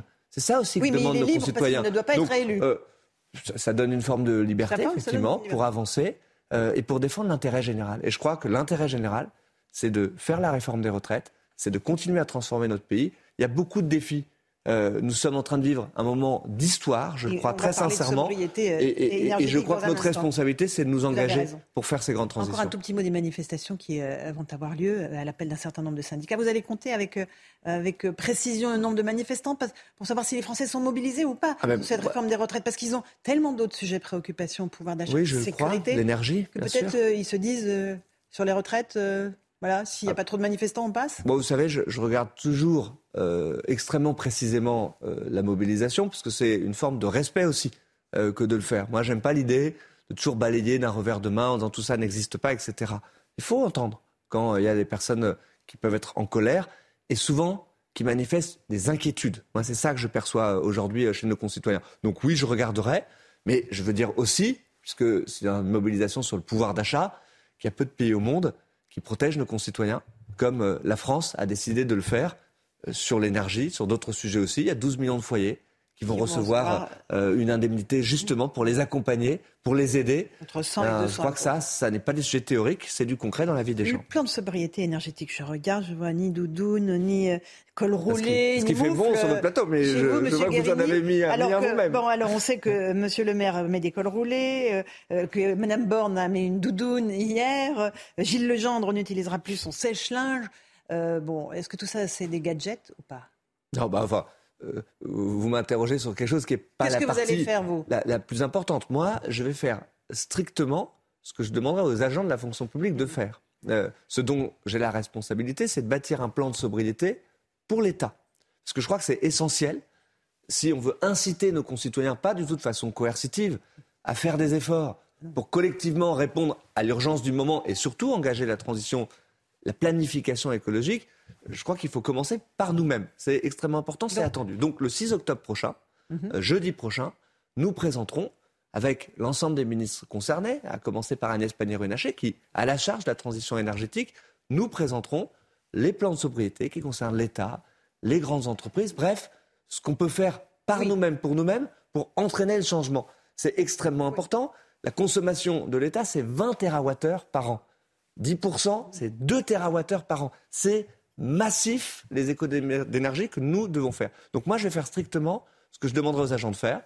Euh, ce qui a le plus d'impact, c'est le chauffage. Il faut être très clair là-dessus. On, va, euh, se geler dans les entreprises, c'est une décision, les euh, administrations. non, d'abord, on ne se gèle pas à 18, à 19, etc. Nous avons une décision à prendre sur le degré de température. Mmh. on dira quelle est cette décision jeudi prochain. Ça, ça a beaucoup d'impact. On fait à peu près la moitié du chemin si on arrive à tenir un niveau de chauffage raisonnable. Vous me parlez de tenue vestimentaire. C'est vrai, mais par l'exemple, ça, marche toujours. C'est vrai aussi qu'il faut donner la consigne dans les administrations, de dire si on est cohérent avec nous-mêmes, euh, on, se met euh, avec la bonne tenue, on regarde le niveau de la température qu'on souhaite avoir dans les bâtiments. C'est euh, l'eau chaude, c'est la question des mobilités, de la vitesse de circulation des véhicules sur la route. C'est beaucoup de leviers d'action pour permettre de faire du changement. Moi, ce que je souhaite, c'est qu'on le fasse de façon crédible, vis-à-vis des administrations, vis-à-vis des agents. Ce que je veux éviter, c'est quelque chose qui soit incantatoire. On dit voilà la consigne, débrouillez-vous. Non, on va les accompagner. Euh, on va les, former. Est-ce qu'il y a un plan de formation des fonctionnaires à la sobriété énergétique Oui, bien sûr. Euh, je lancerai le 11 octobre, c'est-à-dire la semaine qui suivra euh, le grand plan de formation pour former, dans un premier temps, 25 000 hauts fonctionnaires dans notre pays. Et je veux que cette formation ne soit pas seulement quelque chose de théorique, ce soit quelque chose qui soit entraînant pour agir. C'est-à-dire que moi, je relis totalement le sujet de notre plan de sobriété avec la formation des fonctionnaires. Parce que je crois que c'est une bonne occasion, une magnifique occasion, par le terrain, de nourrir notre plan de sobriété. Que dans chaque service, que dans chaque bâtiment, il y ait des référents sur la planification écologique qui puissent entraîner un changement qui ne soit pas seulement de court terme, qui soit un changement durable, parce que c'est une opportunité incroyable pour faire la planification Et il faut écologique. Décarboner à, long terme les services publics Oui, bien sûr. Bien sûr. Vous voyez, les services publics, l'État, c'est 90 millions de mètres carrés. Il y a un enjeu considérable. C'est en réalité, sous nos yeux, le chantier du siècle en matière de rénovation thermique. Ben, on l'engage. Euh, en y mettant des moyens, euh, en profitant du plan de relance, du plan de résilience, pour pouvoir justement engager cette transition comme jamais on l'a fait euh, auparavant. Mais il nous faut accélérer, il nous faut nous mobiliser. Moi, je considère que dès les prochaines semaines, on va d'ailleurs mettre des moyens financiers accélérés, 150 millions d'euros dès cet hiver pour accélérer encore tous les projets de rénovation qui peuvent être faits, mais pour engager cette transition, parce que sinon les Français ne nous croiront pas quand on leur demandera de faire par eux-mêmes, pour eux-mêmes. Donc je pense que tout le monde doit s'y mettre. Alors vous êtes le ministre de la fonction publique qui va embaucher des fonctionnaires. 11 euh, 000 embauches euh, cette année, notamment dans la police, euh, la justice, l'éducation nationale, l'armée, le travail. On n'est plus du tout sur la réduction de 120 000 fonctionnaires comme lors du premier quinquennat. On est à nouveau dans un État qui va embaucher, mais sur des évidemment les, endroits où bah, il y a le plus besoin. Il faut avoir la lucidité de le dire. Notre programme présidentiel euh, n'est pas le même en 2022 qu'en 2017. Euh, je suis un ministre de la transformation et de la fonction publique dont la feuille de route ne repose pas sur des réductions de postes de fonctionnaires. Donc oui, il faut réarmer notre État et le faire sur le terrain. Ce qu'attendent nos concitoyens, c'est plus de proximité, plus d'accessibilité de nos services publics, d'avoir des voix et des visages, d'être aussi protégés, ah euh, d'avoir euh, des policiers, et, euh, évidemment. il y avait eu un sous-investissement, c'est euphémique de le dire comme ça, pendant trop longtemps. Nous nous réembauchons et nous le faisons dans les actes, parce qu'il y a beaucoup de paroles très impressionnantes, régaliennes sur ces sujets de sécurité. Les Français n'ont pas le sentiment euh, que le gouvernement prend suffisamment en compte leur sécurité. Il y a un sondage CSA pour CNews euh, aujourd'hui même. 57% des Français pensent que le gouvernement n'a pas bien réalisé la situation dans laquelle il se trouve. Je pense que la, seule réponse, elle n'est pas dans les discours, elle est dans les actes mhm. et dans le fait de mettre dans la volonté plus politique. de bleu, euh, plus de bleu dans la rue, de travailler sur la chaîne entre la police, la justice, de réarmer, de réinvestir aussi dans notre justice. Nous le faisons comme aucun gouvernement ne l'a fait avant. Euh, c'est une augmentation de plus d'un tiers des moyens de la justice que nous aurons fait euh, ces dernières années. Donc euh, cet investissement-là, il prend du temps. Moi, je crois au discours de lucidité, d'humilité aussi. vous savez, la crise sanitaire, ça a été un moment où, l'État était très humble, a dit ce qu'il savait, ce qu'il ne savait pas. Je pense que parfois, ça fait du bien parfois, aussi. il a dit ce qu'il savait alors qu'il ne savait pas. De, dire, on ne peut pas régler le problème en une minute, mais il faut mettre les moyens. C'est exactement et précisément ce que nous faisons dans les actes, moins peut-être que dans les discours que certains euh, appliquent aujourd'hui, mais je pense que c'est ça qu'attendent. Donc la sécurité au cœur, comme bien sûr, les préoccupations du gouvernement. Un tout petit mot sur le match de football parlementaire euh, qui s'est déroulé hier. Il y a eu toute une. Euh, Aurore Berger a vraiment mis la lumière sur une discorde entre parlementaires qui devaient jouer sous le même maillot pour affronter une équipe d'anciens sportifs. C'était bien nécessaire de faire tout ce barouf pour Écoutez, moi, ne je pas pense jouer que, avec des je, je, je, je, vous répondre très sincèrement, je pense que ça n'a aucun intérêt. Voilà. Donc, je pense qu'on en fait beaucoup trop sur un match de foot caritatif. Moi, je combats euh, le Rassemblement national. Je le dis, matin, midi et soir, ça reste une priorité politique. C'est le danger pour notre pays. Je ne veux pas, plus que comme euh, gauche, aux États-Unis. Plus que l'extrême gauche, M. Guérini, ou pas Ce que je vois en tout cas, c'est qu'après Barack Obama, il y a eu Donald Trump. Voilà. Et je ne souhaite pas que dans notre Donc pays. Vous pensez que l'extrême gauche euh, n'arrivera jamais au pouvoir chez nous Ce que je vois aujourd'hui, ce qui m'inquiète le plus, c'est de voir l'extrême droite qui capitalise d'une certaine façon sur une forme de colère de situation. Regardez la situation à l'Assemblée nationale, pardon, mais ceux qui ont le plus progressé, c'est malheureusement c'est l'extrême droite. Bah, la France insoumise a progressé aussi, que c'est le danger. Ça vous a pas échappé. Euh, oui, euh, la coalition de gauche n'est pas la coalition de gauche la plus puissante de la Ve République, vous en conviendrez. Mais je ne dis pas ça pour euh, compter les points, ça n'est pas mon rôle. Moi, ce que je vois, c'est qu'en Europe, les démocraties basculent, et basculent plutôt du côté de l'extrême droite. Nous en avons eu un exemple récent en Italie. C'est profondément inquiétant. Et donc moi, mon combat politique, ça reste celui-là. Et donc ce n'est pas en stigmatisant ces élus-là qu'on arrivera à Il se joue euh, dans euh, la réalité du combat politique, dans l'hémicycle, euh, dans le débat public, un peu moins sur un terrain de foot. Merci beaucoup Stanislas Guérini d'être venu ce matin dans la matinale de CNews. À vous Romain Desarmes pour la suite. C'est News, il est 8h30. Merci à vous Laurence Ferrari et à votre invité Stanislas Guérini, ministre de la fonction publique et de la transformation euh, publique. Voilà, pour être euh, complet. Question, comment régler les problèmes d'insécurité à Nantes? Les faits de violence se multiplient ces derniers mois, on en parle énormément, les Nantais ont peur, faut le dire, et ras-le-bol. On apprenait en direct tout à l'heure, à 7h15, qu'un homme s'était fait agresser cette nuit en rentrant euh, chez lui après sa nuit de travail. Il est euh, barman, on était avec le président de l'association euh, du collectif sécurité nocturne à Nantes. Gérald Darmanin a décidé donc de déployer l'unité CRS 8 dans le quartier de Bellevue, qui est un des quartiers à problème à Nantes. Cette unité de 200 policiers est spécialisée dans les violences urbaines et Michael Chailloux a pu les suivre hier soir. Allez, c'est parti. C'est la technique de la NAS. En quelques secondes, la place Manès France, au cœur du quartier Bellevue de Nantes, est cernée et quasiment tous les individus sont contrôlés. 80 fonctionnaires de la CRS 8 sont présents pour aller au plus vite au contact. L'objectif, c'est qu'on puisse rapidement euh, mettre en place des appuis de manière à ce que l'ensemble des personnels investiguent le quartier, arrivent directement sur les points de contrôle et éventuellement les points de deal, ce qui était le cas là actuellement. La deuxième étape est programmée sur un lieu de trafic où il y a deux jours, un policier a été renversé par un individu à scooter. Très mobile, les CRS s'engouffrent dans les étages et visitent les caves. En centre-ville de Nantes, en fin de soirée, la présence de ces fonctionnaires spécialistes des quartiers sensibles rassure les commerçants. Ça fait plaisir de voir la, présence policière comme ça et on, aimerait bien qu'elle soit 24 sur 24. En permanence En permanence. Le bilan est maigre, une interpellation et quelques saisies de stupéfiants, mais l'essentiel est ailleurs, montrer les muscles dans une ville où le sentiment d'insécurité s'installe. Voilà, et notez que Jean-Marc Morandini sera en direct de Nantes ce matin. Morandini live à partir de 10h30 euh, en direct de Nantes. À Paris, une octogénaire a été renversée par une trottinette électrique, par les conducteurs, hein, par les individus qui se trouvaient sur cette euh, trottinette électrique.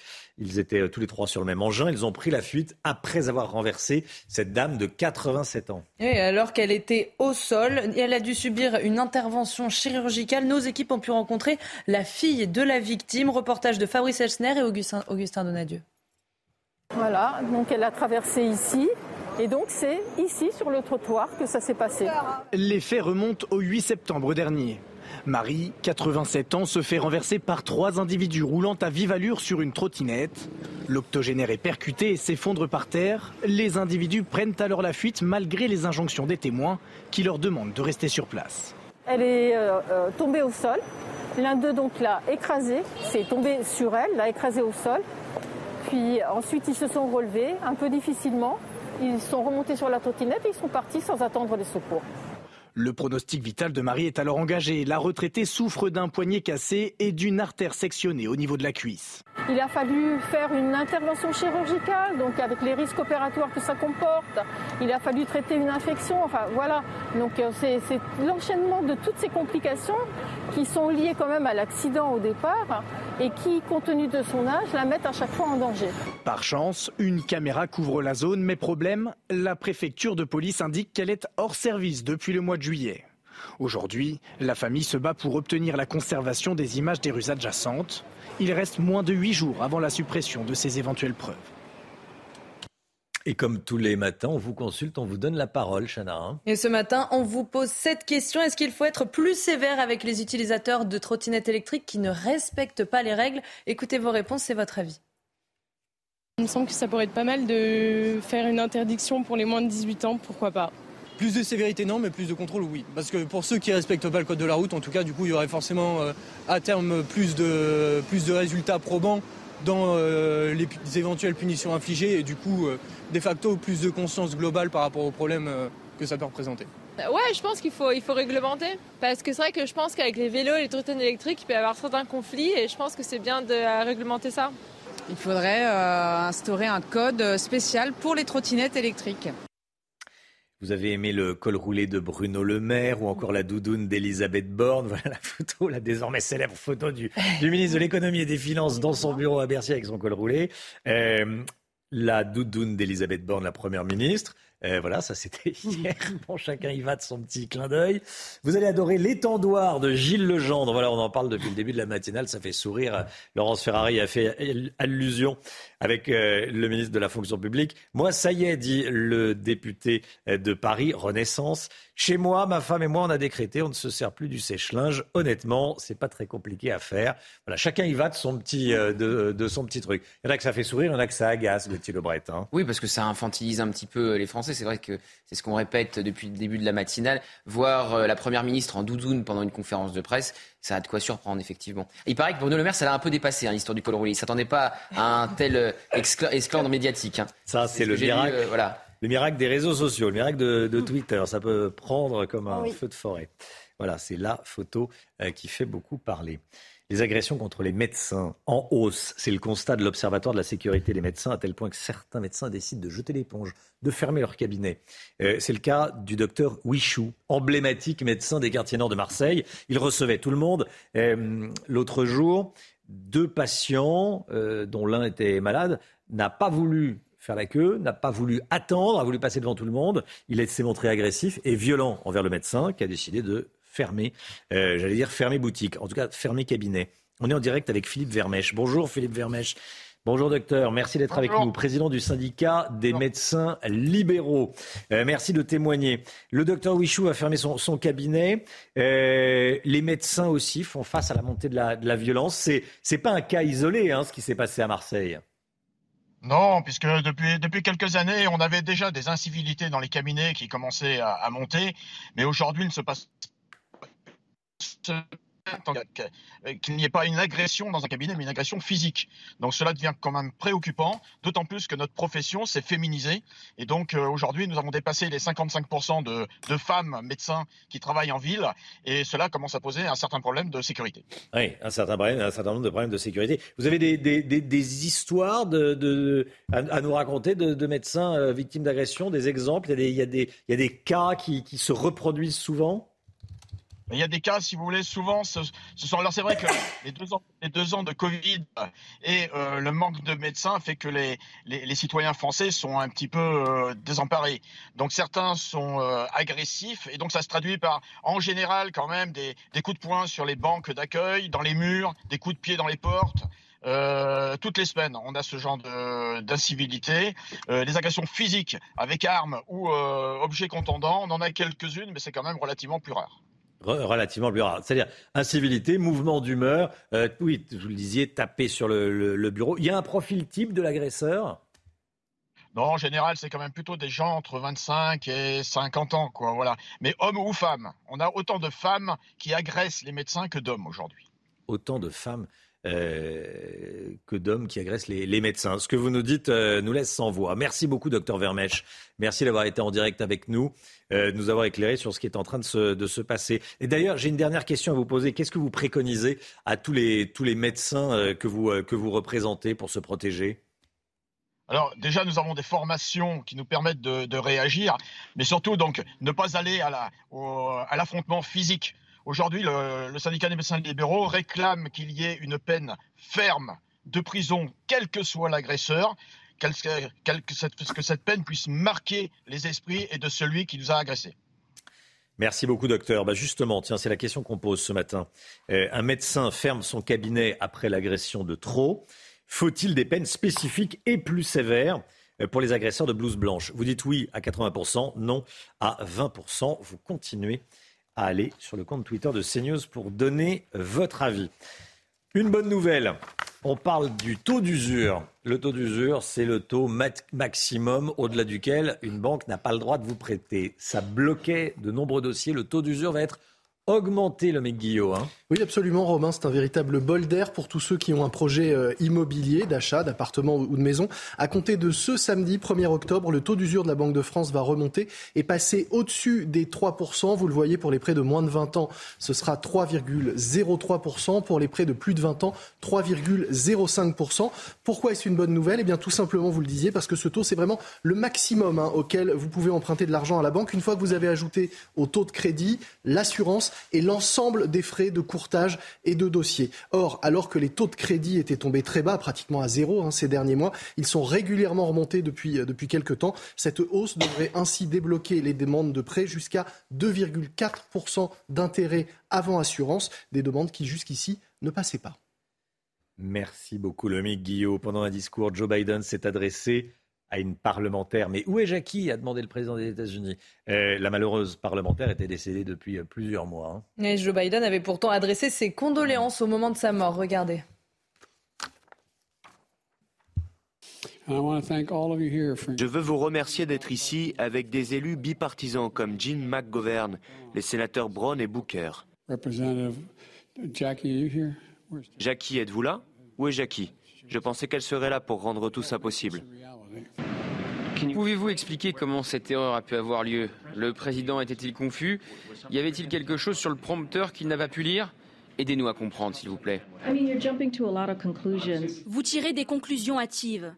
Elle était dans tous les esprits et le président doit voir sa famille dans deux jours pour rendre hommage à son travail.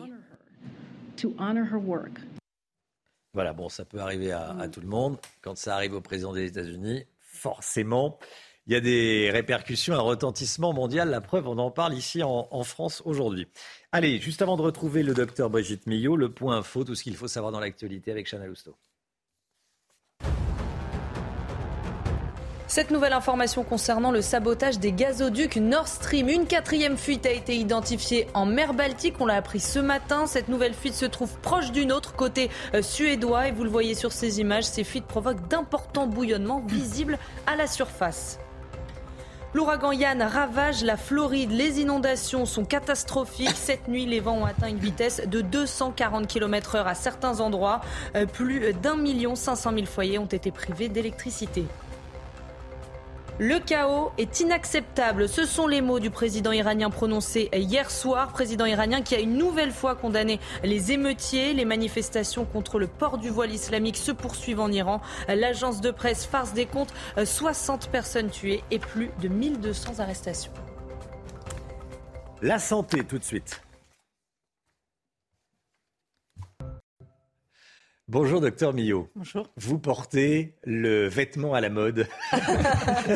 Ça va être la mode de l'automne-hiver 2022-2023. Je vais lancer la doudoune d'intérieur. La doudoune d'intérieur, donc c'est le, col roulé. Bon, euh, plus sérieusement, vous nous dites aujourd'hui docteur si une température à 19 degrés à la maison est bonne pour notre santé ou pas? Oui. Alors avant de vous parler de santé, je vais vous parler de confort. On peut dire que jusqu'en 2022, Le confort était de rester en t-shirt, se balader en t-shirt chez soi. Mais ça, c'est fini. Parce qu'il faut chauffer à 22, 23, oui. Avant, euh, c'est vrai, à l'époque où il n'y avait pas de chauffage, en revanche, rentrer chez soi était synonyme de se couvrir. On s'habillait lorsqu'on rentrait à la maison. Mais bon, ça, c'était bien avant. Euh, pour revenir à la santé, on va rappeler tout de même que on a l'impression que c'est rien, un degré de plus ou un degré de moins. Mais un degré de plus, c'est 7% d'énergie en plus. Donc sur la facture, ça va se retrouver aussi. Donc on a l'impression que monter d'un degré ou baisser d'un degré, c'est pas grand-chose. L'idée, c'est quand même de hmm. faire euh, des économies d'énergie. Revenons à la santé. 19 degrés, on nous le dit, on nous le répète, on vous le dit et on vous le répète aussi depuis longtemps, c'est idéal. Pourquoi? Pour bien dormir. On a besoin, plus la température baisse, mieux on dort. Ce qui explique qu'on dort très mal l'été, hein, parce que la température est plus élevée. Et c'est aussi pour ça que l'on vous dit de ne pas prendre un bain chaud le soir, plutôt prendre une douche fraîche. Euh, de ne pas faire trop d'activité physique après 19 heures parce que ça fait monter la température corporelle et on va moins bien dormir. Enfin voilà. Donc effectivement, pour le sommeil, c'est très bien, même voire moins que 19 degrés. Une chambre à 18, à 17, voire à 16 degrés, on va dormir très bien. Mais Romain, quand on rentre chez soi, on ne fait pas que dormir. Donc, il y a aussi toutes les autres pièces, et notamment la salle de bain. Donc il va falloir gérer un petit peu tout ça aussi en fonction de son activité, en sachant que nous sommes inégaux face au froid. Je vais vous montrer un petit peu les, différences.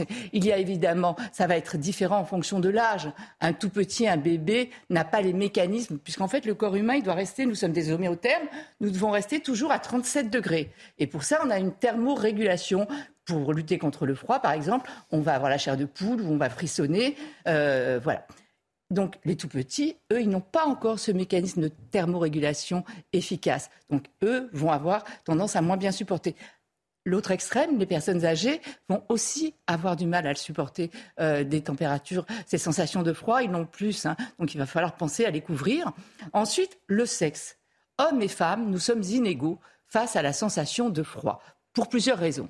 D'abord, la pompe à chaleur du corps, c'est le muscle. C'est vraiment le muscle qui produit de la chaleur. Rien qu'en frissonnant, un muscle produit quatre fois plus de chaleur qu'un muscle au repos.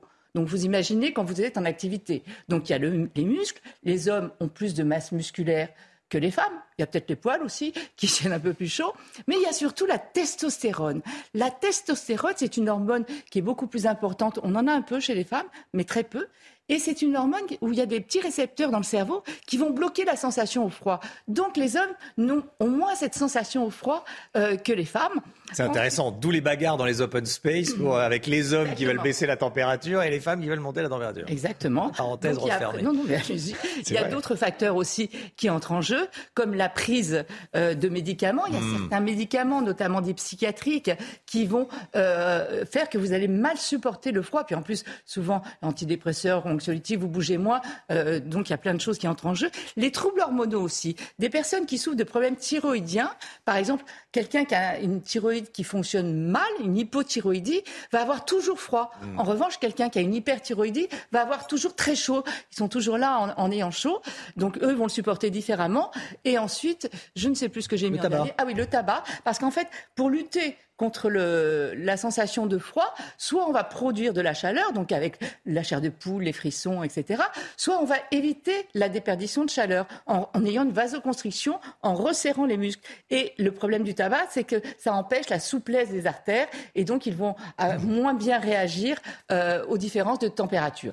Alors après, pour terminer, quelques petits conseils. Hein. Euh, évidemment, on met plusieurs couches de vêtements, notamment la couche contre la peau un peu serrée et un peu plus ample, de manière à faire comme le système des doudounes, vous savez, un coussin d'air entre les deux euh, vêtements. Comme ça, ça protège un petit peu.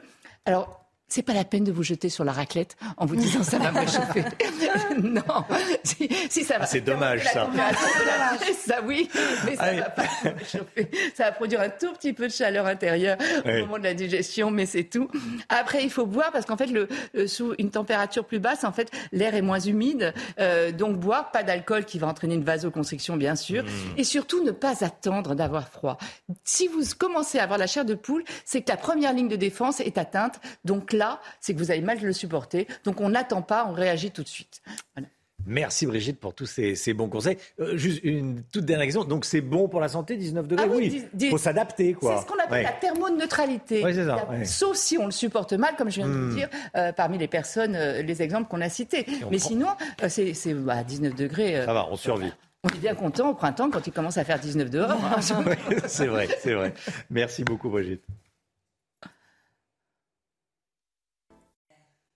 9h 10, merci d'être avec nous sur CNews. Je vous rappelle euh, le, rendez-vous de la matinée, 10h30, Jean-Marc Morandini en direct de Nantes. Dans un instant, c'est l'heure des pros avec Pascal Pro et tous ses invités. Nous, on se retrouve demain matin, 5h55 avec Chana Lousteau, le docteur Millot, Alexandra Blanc, Lomique Guillot, euh, avec Gauthier Lebret également pour, euh, pour la, la, politique. Voilà, toute l'équipe de la matinale. À demain. Belle journée à vous sur CNews.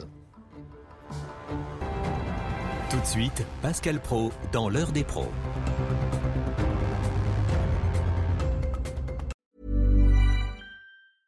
Normally, being a little extra might be a bit much, but not when it comes to healthcare. That's why United Healthcare's Health Protector Guard fixed indemnity insurance plans, underwritten by Golden Rule Insurance Company, supplement your primary plan so you manage out of pocket costs. Learn more at uh1.com.